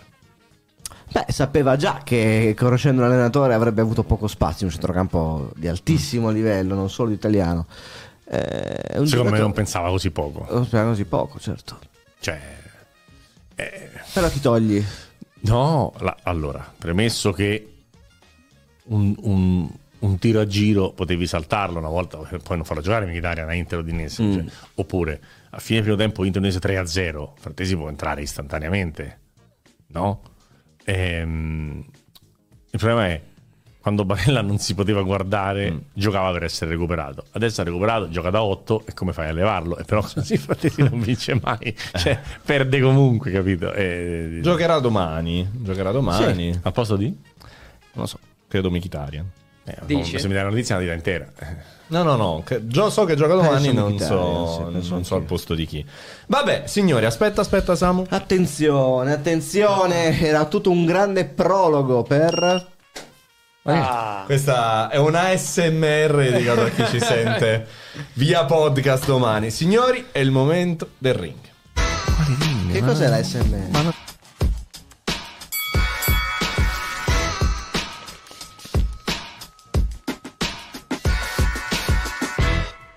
Una SM, una SMR. Atomic Sound. cos'è? Sono quei rumori piacevoli. Ah, Che, o i rumori bianchi anche, non so. Quella- si vede che Dai, sei insomma, padre. Esatto, esatto. l'ASMR per, per eccezione è il rumore per del far fondo. addormentare Oppure- il rumore, del fondo oppure non lo so. C'è gente che tipo ti- picchietta sul microfono Esatto. così, inizia a L'altra- parlare molto vicino al microfono shh, così. Quello è un ASMR. SMR. non lo sapevi, ma eh, facevi un diciamo SMR. Noi facciamo tendenze. Noi produciamo rumore Eh, piacevole. Forse. tu- Tutto Fontani di Trevi è un gigantesco SMR. Signori, Ok. Stai calmo. Altro è il SMR, momento altro SMR. del ring. Giù i tablet. Giù i tablet, Giù i certo, tablet. certo, tablet. dice la S Roma. Bravo, bravo, bravo. Anche Trevi Mm. ha eliminato qualsiasi fonte di suggerimento da parte del pubblico. Signori, Faccio come i cantanti, mi porto il microfono. è ai come, come di- Freddie Mercury. Esatto. Allora, chiamate tutti quelli che non sono collegati in questo momento con Fontana di Trevi perché sta per iniziare il ring. Trevi contro Pastore, signori, pronti a Ma, ma state tranquilli, non è equilibrato. Pronti a No, sfidarci. ma soprattutto oggi ce n'è pochi non collegati perché sono tantissimi. Esatto, però chi non c'è si delle adesso, perché Vabbè, Non salta scollegato. Dai, solo allora, SMR durante Dai, prima domanda. Il Bologna ha realizzato 18 gol, ma l'ha fatto con soli 6 giocatori. Sapete dirmi chi sono? Dai. Pastore. Zirkzee, Uno. Ferguson, Due. Orsolini, Tre. De Silvestri, 4. Hai 4. ASMR anche questo. Questo, questo è un SMR.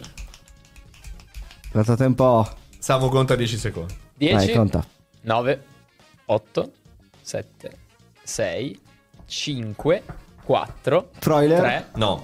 2. Niente, finito. Ok, Trevi può... Ne mancano due. Ne mancano Fabian, due. Sì. Giusto? Ne manca uno. Te ne manca uno solo. Nicola Moro. No! Oh! La pennellata di Lico Gianni sulla Nico settimana Giannis. Che fesso Che- allora- Devo andare, devo andare a- Anche qui incredibile, Ilaria Alesso che già mi ha fatto perdere al Fantacà. Beh, fidanzato di Ilaria Alesso, Importante. Lico Giannis oggi non ha giocato, è entrato Erlich, Ilaria contro di me. Vabbè. Ma Nicola Moro ha fatto gol in Coppa Italia. Che Ah, sto- ma, cavo- che ma cavolaccio schifo. anche qui posso dire sono entrato nella testa del demone avevo previsto che ne avrebbe indovinati 5 su 6 l'altro lo dovevi beccare tu non ce l'hai fatta vabbè Dai, ti ho dato il tempo per pensare. Ma quando, quando hai detto De Silvestri sono morto io. Il tuffo di testa con Eh, Frosinone. ma io mi ricordavo De Silvestri e dico questo mo lo sbaglio e io vado con De Silvestri. Mi ha detto De Silvestri mi hai ucciso. Io non sapevo Ah, più che eh, fare, capito? 0 a 0 0 a 0 avete Ah, sbagliato tutti Vabbè, due. stasera è un grande risultato, ragazzi. Ortomusiamoci. Era favorevole a me forse. non puoi vincere, non perdere. eh, quindi- Questa era favorevole a te per tipologia. Eh, cosa me? Stavo a detto, se non puoi vincere non perdere Esatto, io sappiamo 0-0 alla 10, sono felice. Devi staccare il microfono a pasta. Allora, seconda domanda. Calmi, calmi. Ancora un gol per Martinez quarta. Qual è il suo numero di maglia? 28. Giusto. 1 a 0. Mica. Anche perché me ne ha fatti un paio al Fantacalcio, ricordiamolo. 1 a 0 Stiamo mettendo, Trevisani. stiamo mettendo 28 punti, te lo giuro. Sì, è giusto, è giusto. 28 a 0 forse la pareggio. Musetto davanti. Ma scusa, oggi c'è anche la manche delle carriere. Sì, sì, quindi sì. è un grande ring. Tra l'altro oggi, Oh, oggi ne ho indovinate 4 su 5 nel test de- Delle- delle, delle carriere. carriere. Visto, visto. Scusate, ho un malore, devo andare via. Calmi, vabbè, comunque noi dividiamo le manche. No, ora in 21 a 0, generale. finito, devo andare via. Terza domanda, terza domanda. Stop the count. Tochi si rivede Simi. Primo gol negli ultimi due anni. Ma un tempo non era così. Sapete dirmi quanti gol ha messo? Trevisani. Ammesso. 20. Ca- non è completa la domanda. Mi dispiace. Hai risposto. Non è completa la risposta. Ma che vuol dire? 20? Eh, ma non ho 20 finito. con il crotone. 20 col crotone, Ok, giusto? ora No. Preparato. Era. C'è pure scritto ora 20, 2 a Quanti 0. gol ha messo a segno in Serie A nella sua stagione più prolifica e con chi? Ah, nella stagione secca. Trevi parte lo stesso. Sì! Sai quanto ho, ho dovuto subire tutti quelli, tutti i fantacalci che faccio? Ho vinto quello che aveva Vabbè, a caso. Vabbè, 2 Delle a 0. angherie. Credo che non sia mai successo 2 a 0 per 3. Vabbè, andiamo. Quarta domanda. Posso dire che questa domanda era una poesia, però. Era una poesia, lo so, lo so. lo so. Questa meno poetica. Monza Genova la decide Mota Carvaio. Sapete indicarmi le nazioni del suo doppio passaporto? Portogallo-Lussemburgo. Giusto, capito, 2 a 1. dai. Bravo Pasto. Io non sapevo che avesse il doppio passaporto. Se io mi davi nemmeno. 50 paesi non nominavo Eh, Lussemburgo, questo quindi dovremmo stare due pari per Questo quanto è stato avanti. Guess 2 a who's 1. back? Ma soprattutto, per... subito arrivare Subito, subito, subito. Ma soprattutto perché la sai questa è una domanda. Eh, Sai, Trevi- Lussemburgo. Ma- Che sai il passaporto di Dani Mota? ragazzi, Dio santo. Vabbè. Quinta domanda. Quinta domanda. Sempre più infallibile dal dischetto Cialanoglu. Sapete dirmi il suo anno di nascita? Pastore. 92. No! Questo lo scopro adesso, tra l'altro. Io, Io direi che è più giovane di 92. Io direi che è più giovane di 92. Certo, più giovane. Eh, Era detto un numero pari perché era detto 94, però adesso mi sta avendo il dubbio. 5, Che si fa? 4, 3, 2. Vai. 93. 94. Ho ragione, avevo. No! Avevo ragione, imbecille, fidati del tuo istinto, coglione! La prima risposta è sempre sta, quella Ma giusta. sta, lo sì, sai che- ma sì, sapevi. che idiota, Dopo che idiota. e mezza si può dire quello che si vuole. Puoi anche Che bestemmiare. Che no? idiota, Non è vero, che idiota, Non che è vero, idiota. sto scherzando. Male, Che ragazzi. idiota. Mamma Come male? Due a uno per me. errori, quanti errori. Ma come Due a devo uno. per me dopo 5 domande per una festa? Come male? Due a uno. Eh, c'è tensione, eh, c'è tensione. Che idiota. Questa è bella. Questo è bello. Ah, questa è bella, eh? È la Juventus di Federico Gatti. Ma sapete dirmi il nome di battesimo? Eh, Hai mandato in tilt la pulsantiera. Trevi.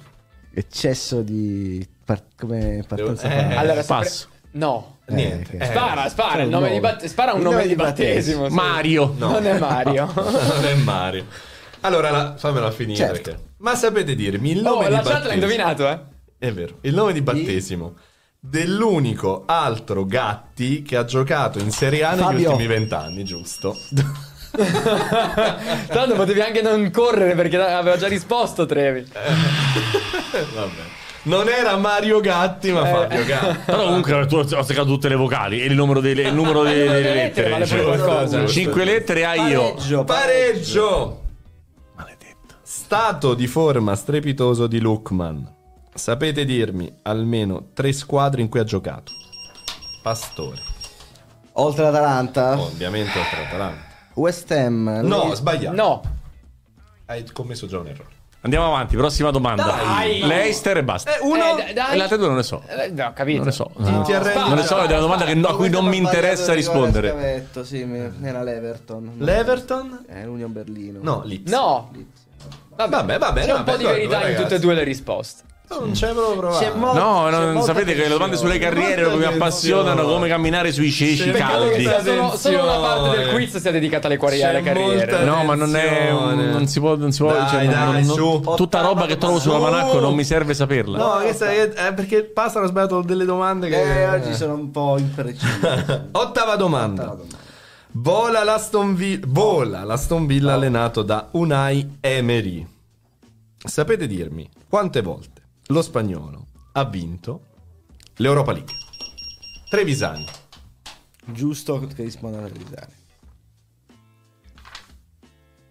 Ora ho paura. Concedetemi un Concedetemi po' un di po' paura. di paura. 4. Giusto! Bravo Trevi. Bravo. E c'è il gran gol di LeBron James. Non è uno- posso perdere, posso dirlo? Villarreal. È uno Villarreal. 2021, Domande giusto? ci sono. Altre due domande. non puoi ancora perdere. Puoi, puoi due ancora, Eh no, ma puoi ancora poi- perdere. Cioè, poi, c'è ancora la poi- poi c'è anche la mancha Sì, alle carriere. ma vabbè, Vabbè, però- vabbè. Allora, ti, però vi dico questa. Le ultime due So più trevisaniane. sono più trevisani. Eh, Posso dire, sono totalmente trevisani. Adesso la pressione. Benissimo, benissimo. Bevo per dimenticare. Attendo che Mm. eh, termini la bevuta. Bene. Quanto nervosismo in casa Roma. No. Due espulsioni. Una per Zaleschi. Qual è il suo numero di maglia? Eh, vabbè, Pastore. no, su- 59. Giusto. Eh, vabbè. dai. Hai ragione. Hai ragione. Ho vinto. fatta live, Prima eh? manche L'ha fatta live, l'ha vinto fatta a live. Trevisan. Prima manche in Trevisan. Attenzione, però. Ho vinto, ma sono abituatissimo. Però, altra domanda, altra domanda. Nervosismo e polemiche anche in un insospettabile Frosinone Torino. Chi era l'arbitro della sfida? Ah, Pastore. Massimi. Giusto. Sì, Dai, sì. dai. Bravo. Dai. Bravo. Qualcuno direbbe siamo ancora vivi. Bravo. L'arbitro? Ma da, da dove l'hai tirato fuori? Luca Massi. Chi Vabbè, meglio beh. di Massimi? Perché tu hai detto, tu hai detto pastore, sembrava avessi detto Massimi. Chi giuro. meglio di Massimi? Vabbè, Comunque, la manche- manche l'ha vinta Trevi. Bravi ragazzi. Adesso qua, eh, Bravi ragazzi. un altro gioco, non Altro si può gioco. vincere. Allora, si parte. Si parte con le carriere. Vado subito a recuperare. Ma come vediamo là? No, no, no, no. No, no, no, come, come l'ultima volta. A voce, poi. i- No, no, io dico a voce, voi fermatemi. Scandisci Carrozzieri. Ah, no. Eh. No, no, non più. Prima da un punto. Allora, Peccato. prima da un punto. Io Ok. scandisco quando Questa ritenete, quando Ah. ritenete di avere la, domanda, la risposta giusta, fermatevi. Ok. Domanda da un punto. Un punto. Domanda che si Cinque compone. domande, Eh, tipo domanda che si compone. Esatto. Ok, esatto. 2008-2009 Independiente Medellin 30 presenze 2 gol 2009-2011 Udinese Muriel. no! No! Porca puttana. la tua fretta maledetta io avevo immaginato c'ho l'ansia con quello. avevo immaginato questo scenario Ma e credevo ecco, che dai. Pastore Esatto, avrebbe a parti commesso questo errore invece no invertite. Vado con Vai, calma vai con calma. Lecce 2011-2012 33 presenze 3 gol Eh, eh, no. tu non puoi Perché? più caro eh ormai Eh, sbagliato Adesso non risponde, qual è il Eh, problema? no, Eh, basta, la faccio basta. sentire. il- No, no, no, no. Eh, sono... No, ma non esiste sta cosa. Io non posso rinnovare. Se non risponde, che Basta, fai? hai no, vabbè, dai. Ma no, no, dai, no. è quadrato, su. No, ho Ma capito. sì, ma dai, ma che è? no, Facilissimo, dai. Fiorentina, Chelsea, Ma dai, eh, No, no, dategli beh. il punto a lui. Dai, ho detto io il punto a funziona, lui. Scusa, una volta che sbagli non ti vuoi rimanere. Perché? Su Eh, che ma- mica mica il quizzone prima mancio, questo è un No, altro gioco. eh, No, perché il senso è proprio quello. Se tu ti prenoti prima, io mi fermo. Scusami. Eh, no, mi dispiace. Vabbè, Quindi è un eh, punto- un un punto a Pastore, avanti. Non l'ha ovviamente. detto, l'ho detto io. Eh, l'avrebbe detto, dai, dai, su. L'avrebbe detto. Ah, vabbè, punto regalato a quello, più Mi forte. spiace che tu sia così nervoso, devi, devi goderti il momento del vantaggio. Mamma mia, davvero, non ce la fa, non ce la fa. Non Va conosco bene. Siani, conosco Alessandro Siani. Eh. Trevisiani. Due, due punti. Domanda da due punti. Ricordatevi, il regolamento è chiaro. No, Una volta che vi prenotate e rispondere. sbagliate, non potete più tornare in gioco. E mezzo. si ferma. Allora, 2003-2004 Milan, zero presenze, zero gol. Beh, 2004-2005 Napoli, 29 presenze, 2 gol. 2005-2006 Piacenza, 13 presenze, 0 gol. 2006-2007 Modena, 38 presenze, 1 gol. 2007-2008 Empoli. Nicola Pozzi. no! Erroraccio! Vai con calma. Erroraccio di Pastore. Vai, Lasciala piano. scorrere, Trevi, lasciala scorrere. Eh, beh, non rispondo più. 2008, 2009 Torino 27 presenze 2 gol 2009 2019 Milan 243 presenze 3 gol Ah, che scemo. Eh sì, sì, sì, sì. Ridimmele. Velocemente. Te le, te le faccio vedere, te le faccio Ah, vedere. bravo, bravo. No, No, togli, togli, togli, togli. Quadrate. aspetta. Vabbè, dai. Milan, Napoli, No, no, Piacenza. vedere, Eh, tanto Milan, Napoli, Piacenza, Modena, Empoli, Torino, Milan per 10 anni, dal 2009 al 2019. Posso farla vedere o no? Eh sì. Sì, sì. Ah, Falla ok. vedere, dai. Che scemo, che scemo. Vabbè, quindi chiaramente è un difendente, questo mi pare... È un difendente che ha giocato per 10 anni nel Milan. E questo l'abbiamo capito. Però anch'io oggi mi ero incastrato su questo. Eh. Dovevo aspettare. dovevo, sei fatto- Quindi che è uscito dal Milan e poi è Poi è riandato al in Milan. giro, poi è tornato al Milan e ha giocato 10 anni. dovevo aspettare. Te la sto levando perché ti voglio vedere in faccia. No, no, no, no, no, non la levare perché proprio, proprio bisogno di Allora, vederla. appena Non- bazzi io, ti, io te la levo. Appena rispondo, appena Ah, clicco... e devi Quanto 10 tempo secondi. abbiamo? Eh, Perché addirittura, dai. eh, Vabbè, eh, Un 10 di cortesia, vabbè, un 10 di cortesia. 10, Eh, 9, mi, mi, mi spegnete il cervello con i numeri. 7, 6. Dai, è facile. Eh, sì, sì, continua, continua a parlare. 4, tilt completo. 3, 2, 1, 0. Eh, Comunque il Pastor ti sta facendo trash talking oggi. Ma no, ma poi bastava farlo al numero senza fare il numero. Faceva 10, 9 con le mani. Io stavo. perso la Eh, testa. hai perso la testa completamente. Lo dico chi è? Ignazio Abate. Pensa, il primo che ho pensato. N- perché non l'hai detto? Provato. Andiamo avanti. Vabbè, Che non mi ricordavo il Modena. Eh, vabbè, ma il Milan 10 anni. Va bene. Ragazzi, andiamo avanti. Andiamo avanti. Andiamo avanti. Ah, questo è bello. Domanda da 3 Bellissimo. punti. 3 punti. Tre punti. Allora, Stiamo a fare i buchi qua, eh. 98-2000 Juventus 0 presenze 0 gol 2000-2002 Crotone 51 presenze 8 gol. 2002-2003 Modena. Sculli. giusto. Oh! giusto. Eccolo lì. Chievo Brescia Messina Genova Lazio Genova Lazio Pescara Lazio Genova Lazio Accademia Pavese. Scatto in avanti di Pastore. Ma è ancora ancora È lunga. ancora molto lunga. ancora lunga. Ancora lunga. Avevo capito che questo era a livello 4 comunque. No, no, no, era questo. Eh, vado. Vadi. Vai. Allora, 83-85. Eh. Pergo Crema, 38 presenze, 9 gol. 85-89 Cremonese 141 presenze 17 gol 89-95 Sampdoria 201 presenze Attilio Lombardo. giusto Eccola là. Gioco divertentissimo. Juventus Crystal Bellissimo. Palace Lazio Sampdoria Attilio Ah, Lombardo bellissimo. l'ultimo Eh, però... È andato, ha vinto È basta, andato. vabbè, con la somma de- delle ha vinto, ha vinto questo gioco che non si può Eh, fare. no, ma come si può io. fare? Dai, Dai, dai, dai, su. È un gioco comico. Andiamo, divertito. Dai, questa è interessante. Interessante. Ah, questa è bella, eh? 94-96 Boca Scritto, no, non è Bo- non non il è Boca. Però Ah, il 57 Boca presenze Salazzo. 30 gol 96-97 Sandonà 32 presenze 5 gol. 97-98 Venezia 2 presenze 0 gol. 98-99 Varese 29 presenze 3 gol. 99-2000 Arezzo 31 presenze 20 gol. 2000-2001 Venezia 39 presenze 5 gol Pastore. Bazzani. giusto È un cappottone, è un No, cappottone. è un bellissimo gioco equilibrato. Dai. Ci ho messo un anno per farvi fare un quiz equilibrato. Infatti, Dai, vinco ma sempre. smetti, praticamente. ma Avete inventato questo qua, così non Ma posso facile, rivincere. Ma hai indovinato quella a 5 punti l'ultima volta? Dai, dai, dai. Vabbè, è giusto così. Doppia Ecco. mancia, eh, Ma io una non ne ho testa. idea. È tutto su Wikipedia, non me ne frega niente. Perugia, giocatore. Lazio, Sampdoria, Livorno, Brescia, Pescara, Spalle, Mezzolara. Mezzolara. Era Fabio Bazzani. Va bene, va bene. Grazie, grazie. Giusto. Vabbè, dai, Siamo Quindi uno pari, insomma. Beh, vabbè, Va bene, uno pari, uno pari. Una mancia a testa, complessivo ha vinto pasta. Passiamo alle cose formali. Cavalli va. e Segugi.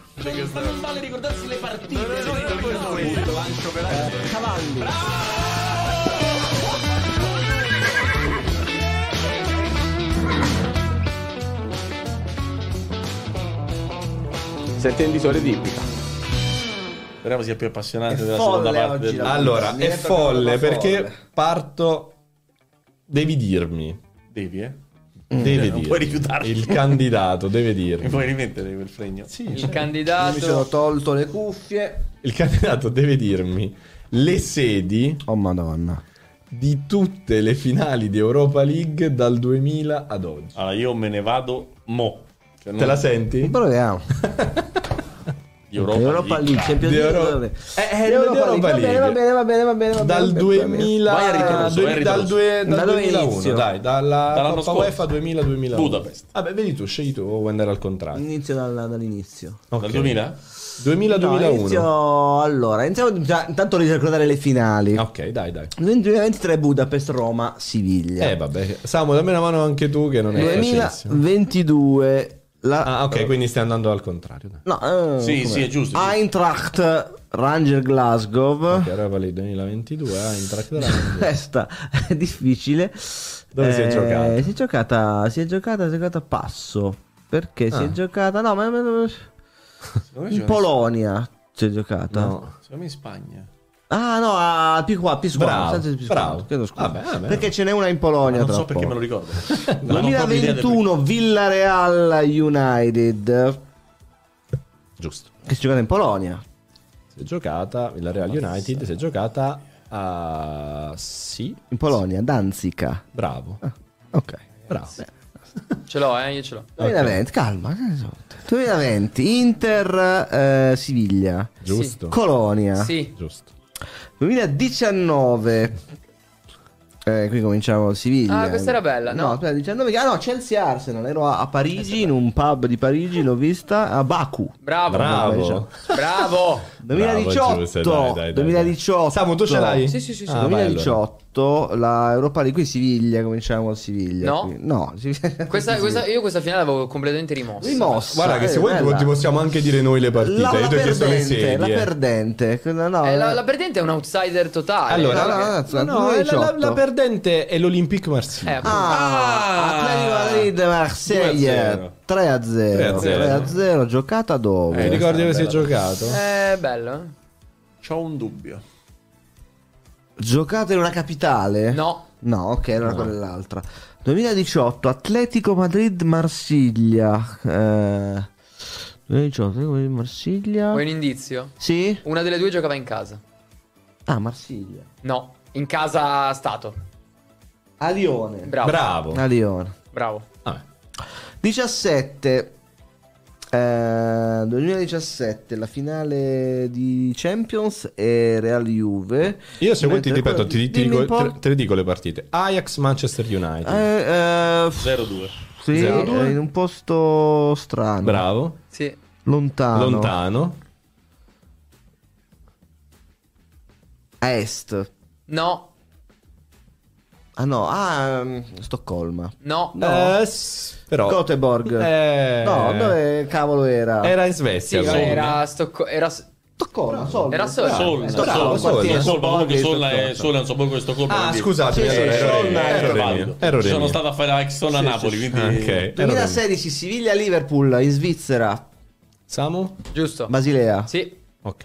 2015 Dnipro Siviglia Varsavia confermo. Sì. 14 Siviglia Benfica Torino Juventus Confermo. 13 Fatta io. Dai che stai caricando. 13 non è ancora Siviglia basta Ajax Chelsea Benfica ad Amsterdam Sì, Ajax, bravo, bravo, ammazza, Sì. tutte e due le 12 facevi. Athletic Bilbao Atletico Madrid Questo è difficile. Bucarest Sì.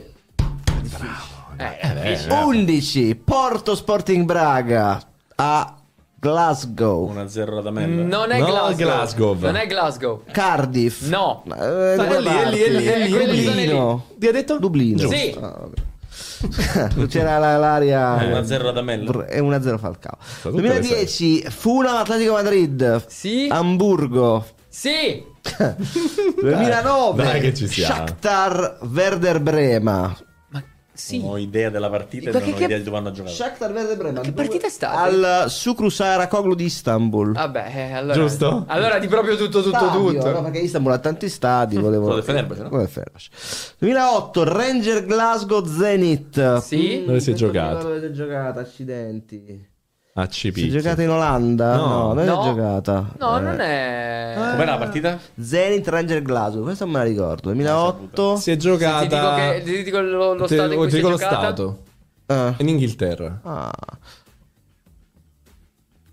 Ah, lo stadio di Manchester City. Bravo! Sì, eh, È vero, sì, vero. yes, 2007 sì. Siviglia Espanyol 2007 Siviglia Espanyol Eh, sì, Samu. Sì, sì, ce l'ho, ce l'ho, ce l'ho. Glasgow, Hampton Park. Confermo. E rigore. Glasgow, Upton Park. 2006 Siviglia Middlesbrough. Middlesbrough, Sì. Questa dove si è giocata? Dove mi- si è giocata questa? Mi viene in mente, ma non è ancora Bucarest. No, ma non è no, no, Bucarest, no. Perché però è Si è est. giocato in Olanda? In Olanda. Sì. Allora da, ad Eindhoven. Bravo. Bravo. 2005 finale di eh, Sporting Lisbona CSK Mosca Giusto. in casa dello Sporting Lisbona Bravo. José Alvalade uno Bravo. Bravissimo. 2004 Valencia Marsiglia si Io, gioca Giuseppe, però a io- io- io non so più che devo inventare. Giusto. Göteborg. Göteborg. Lo ricordi più, sì, perché tanto lo Tre- sai. 2003 Porto Celtic Glasgow si gioca allo stadio della Cartuja di Siviglia Te lo confermo. 2002 Vai, vai. F- Borussia Dortmund Feyenoord 3 a 2 a Rotterdam Sì, Feyenoord- sì, Fe- Feyenoord vai, in vai, vai, te ne mancano 2001 due. Liverpool Alaves a eh, Dortmund Sì, l'ultima? 2000 Galatasaray Arsenal Sì. Dove? al nord Sì, Sì? l'ultima, dai, dai, dai. Copenaghen Eh, buonanotte. Dai, ma che Europa League, Ma che spazio. grande competizione. Sei un lestofante. Che Dov'è il suggeritore? Che grande competizione. Ma dov'è il suggeritore? Dai, ma Ma va, ma va. Questo gombo maledetto deve smetterla. Quanti finali? Adesso vorrei sapere ma su che cosa vi vuoi interpellare dopo questa roba qua, inventare? sui nomi dei miei familiari. allora, ci ho pensato. Allora, ne parlavo anche con Samu. Ma secondo te tu mi sai dire tutti i giocatori che indossano la numero 5 in Serie A? Che dovemo da fare? Sai cosa dovevo fare? Quello degli allenatori. Fare solo il volo. Detto- che cosa?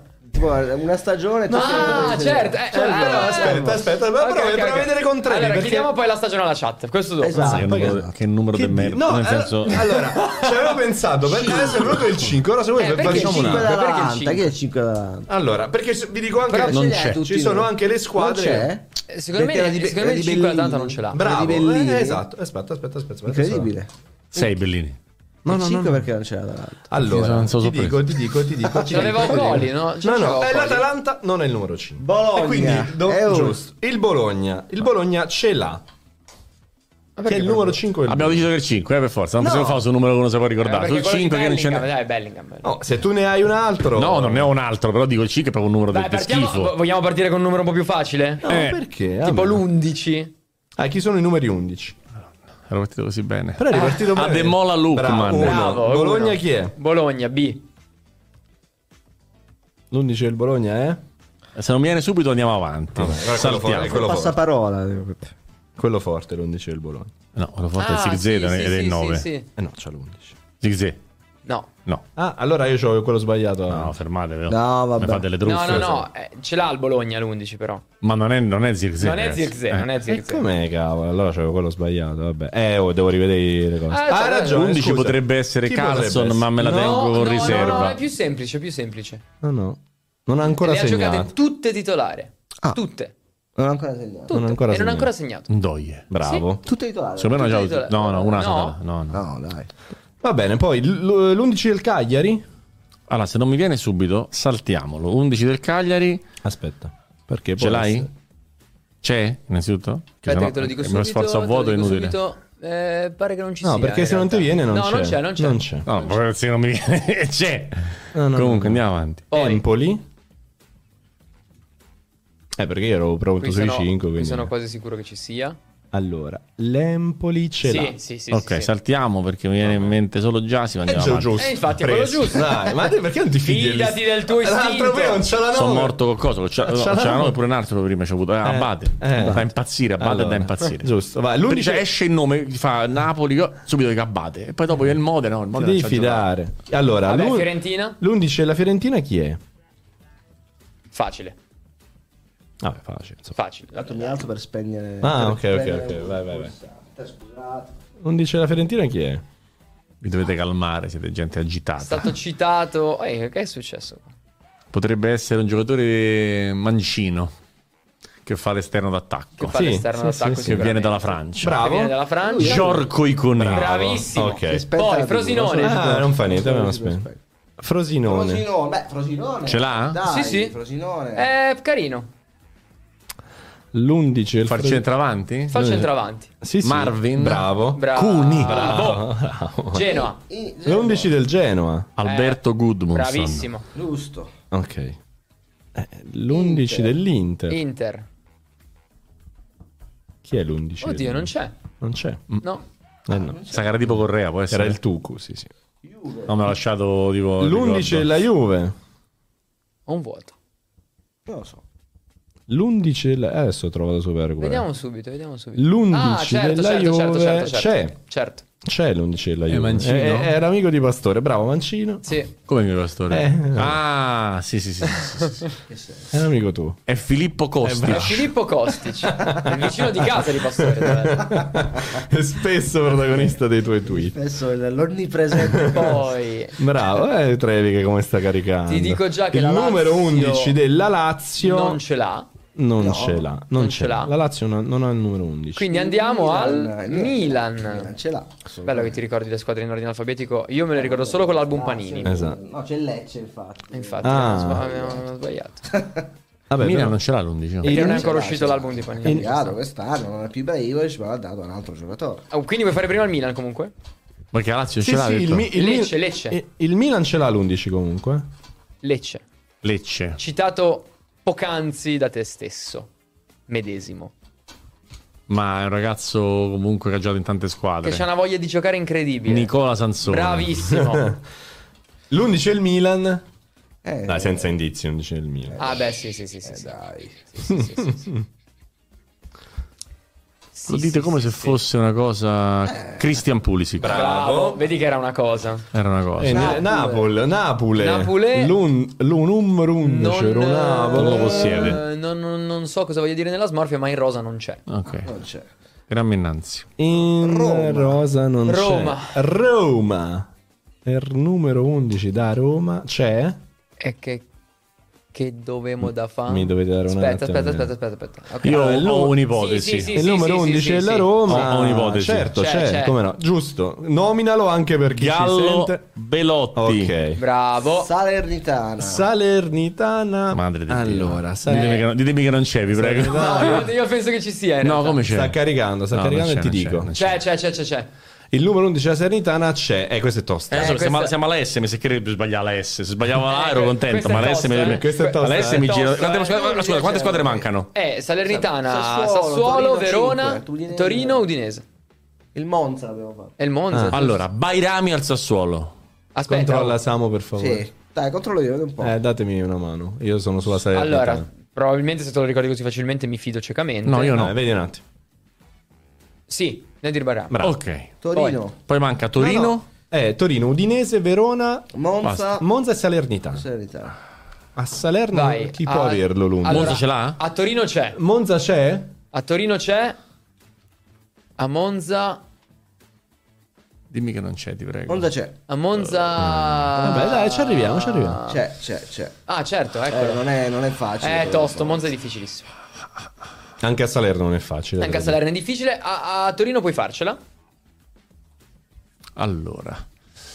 Zavada così, Udinese Sanabria anche dire. Dove ti stai concentrando? Sul Torino? sul Torino. Va bene. Sul Torino. L'11 del Torino. Sì, Non ti fare ingannare dal passato. mi sono già perso. Calma, calma, calma. Pulisci la mente, pulisci la mente. Che vuol dire non ti fai ganare al passato? Eh, perché non ha scusami? sempre Eh, avuto l'11.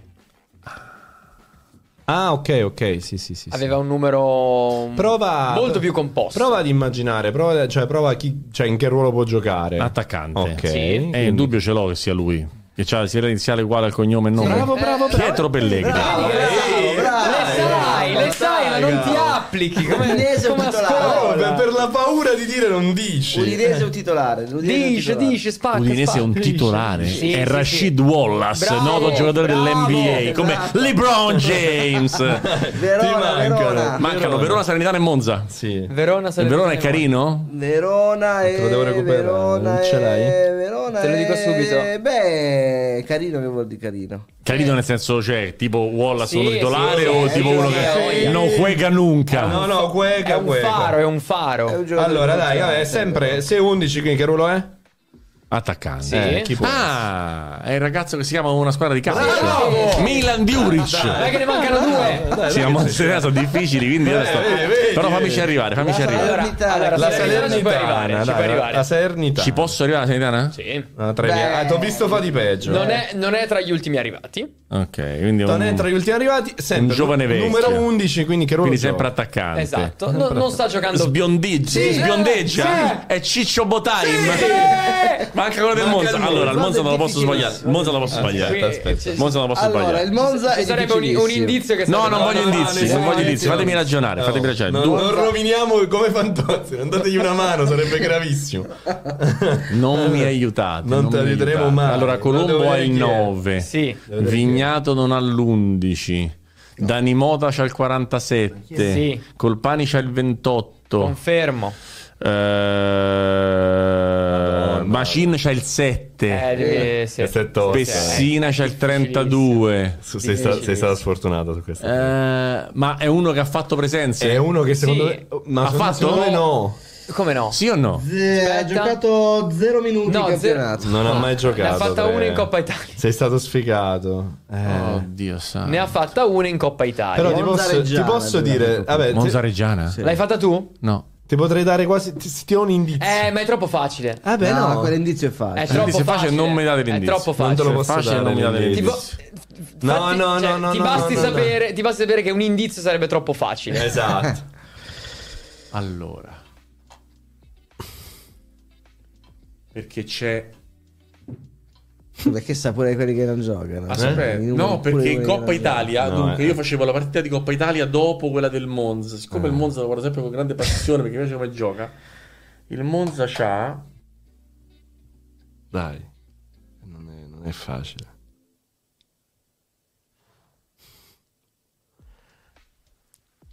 Se vuoi tiriamo un indizio. Zitto un attimo.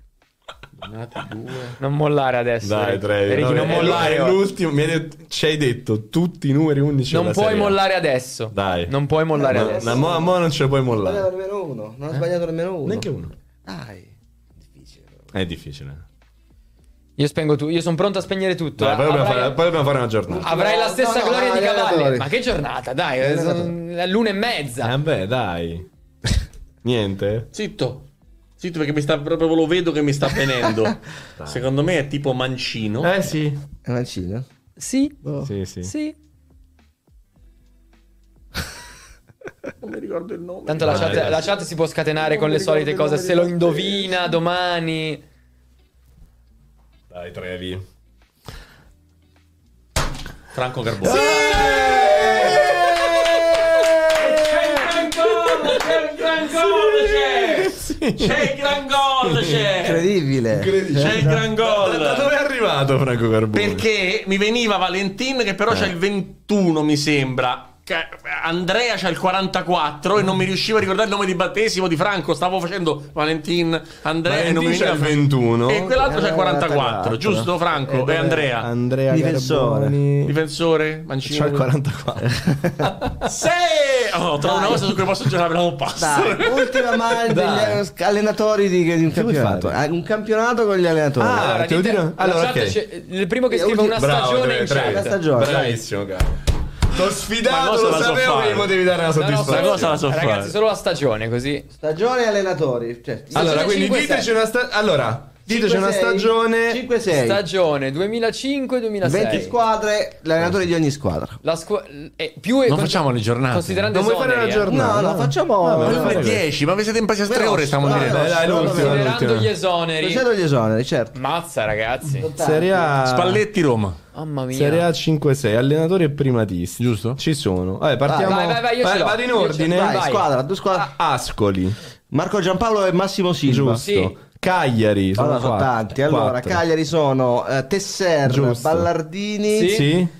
eh, esonerato? Ballardini arriva Sonetti. Sì. Te ne manca Ce n'è uno, che per fa sola una giornata. Penso sia il... È il solito traghettatore. Esatto, Sì, prima sì. di Ballardini Ulga. e dopo Tesser. No, Ulga, bravo. Eh, no, Eh, Bello festa. Allora. Con la, con la inizia. Arrigo. Bravo. Sì. Non è ok. Allenatore del Chievo, eh? Eh, Pillon. Bravo. Allenatore dell'Empoli, sono due. Mario Somma. Giusto? Insomma, Mario. Esonerato arriva Chi arriva? È un grande classico. È il più classico dei... È il più classico Marco dei- Giampaolo. No, No, prima, adesso non più, però prima lui arrivava sempre in corsa. All'Empoli. il più È classico, il più classico dei... dei... Nedo Sonetti. No, No, però no, è- no, Maciste biondo. No, è quella, è quella È, roba que- là. è quella pasta lì, quella pasta lì. Il più classico dei... arriva alla fine un uh, vecchio, Vecchio. allenatore, Sì. un po', po' papa no, no. No, no. Eh, che bella chiamata, però il genere è quello. eh. Ah, tipo, tipo. In chat hanno, indonato tutto. Empoli, Empoli, Empoli. Ah, allora nome? sì. Mm. Luigi. Cagni, beh, Bravo. certo. Vecchio Cagni, quanti Vecchio. ricordi? Fiorentina. Prandelli. è? Inter. Bancini, Juve. Capello, Lazio. Deglio Rossi, Lecce. Tre allenatori. Belli questi, belli questi. Gregucci, Bravo. Angelo Adamo. No, eh, Rizzo, Angelo, Adamo, Gregucci. no, No. C'è Rizzo. Non c'è Rizzo. non c'è Rizzo. Rizzo. Era un sostituto, cioè, fa il Jessica. Serino.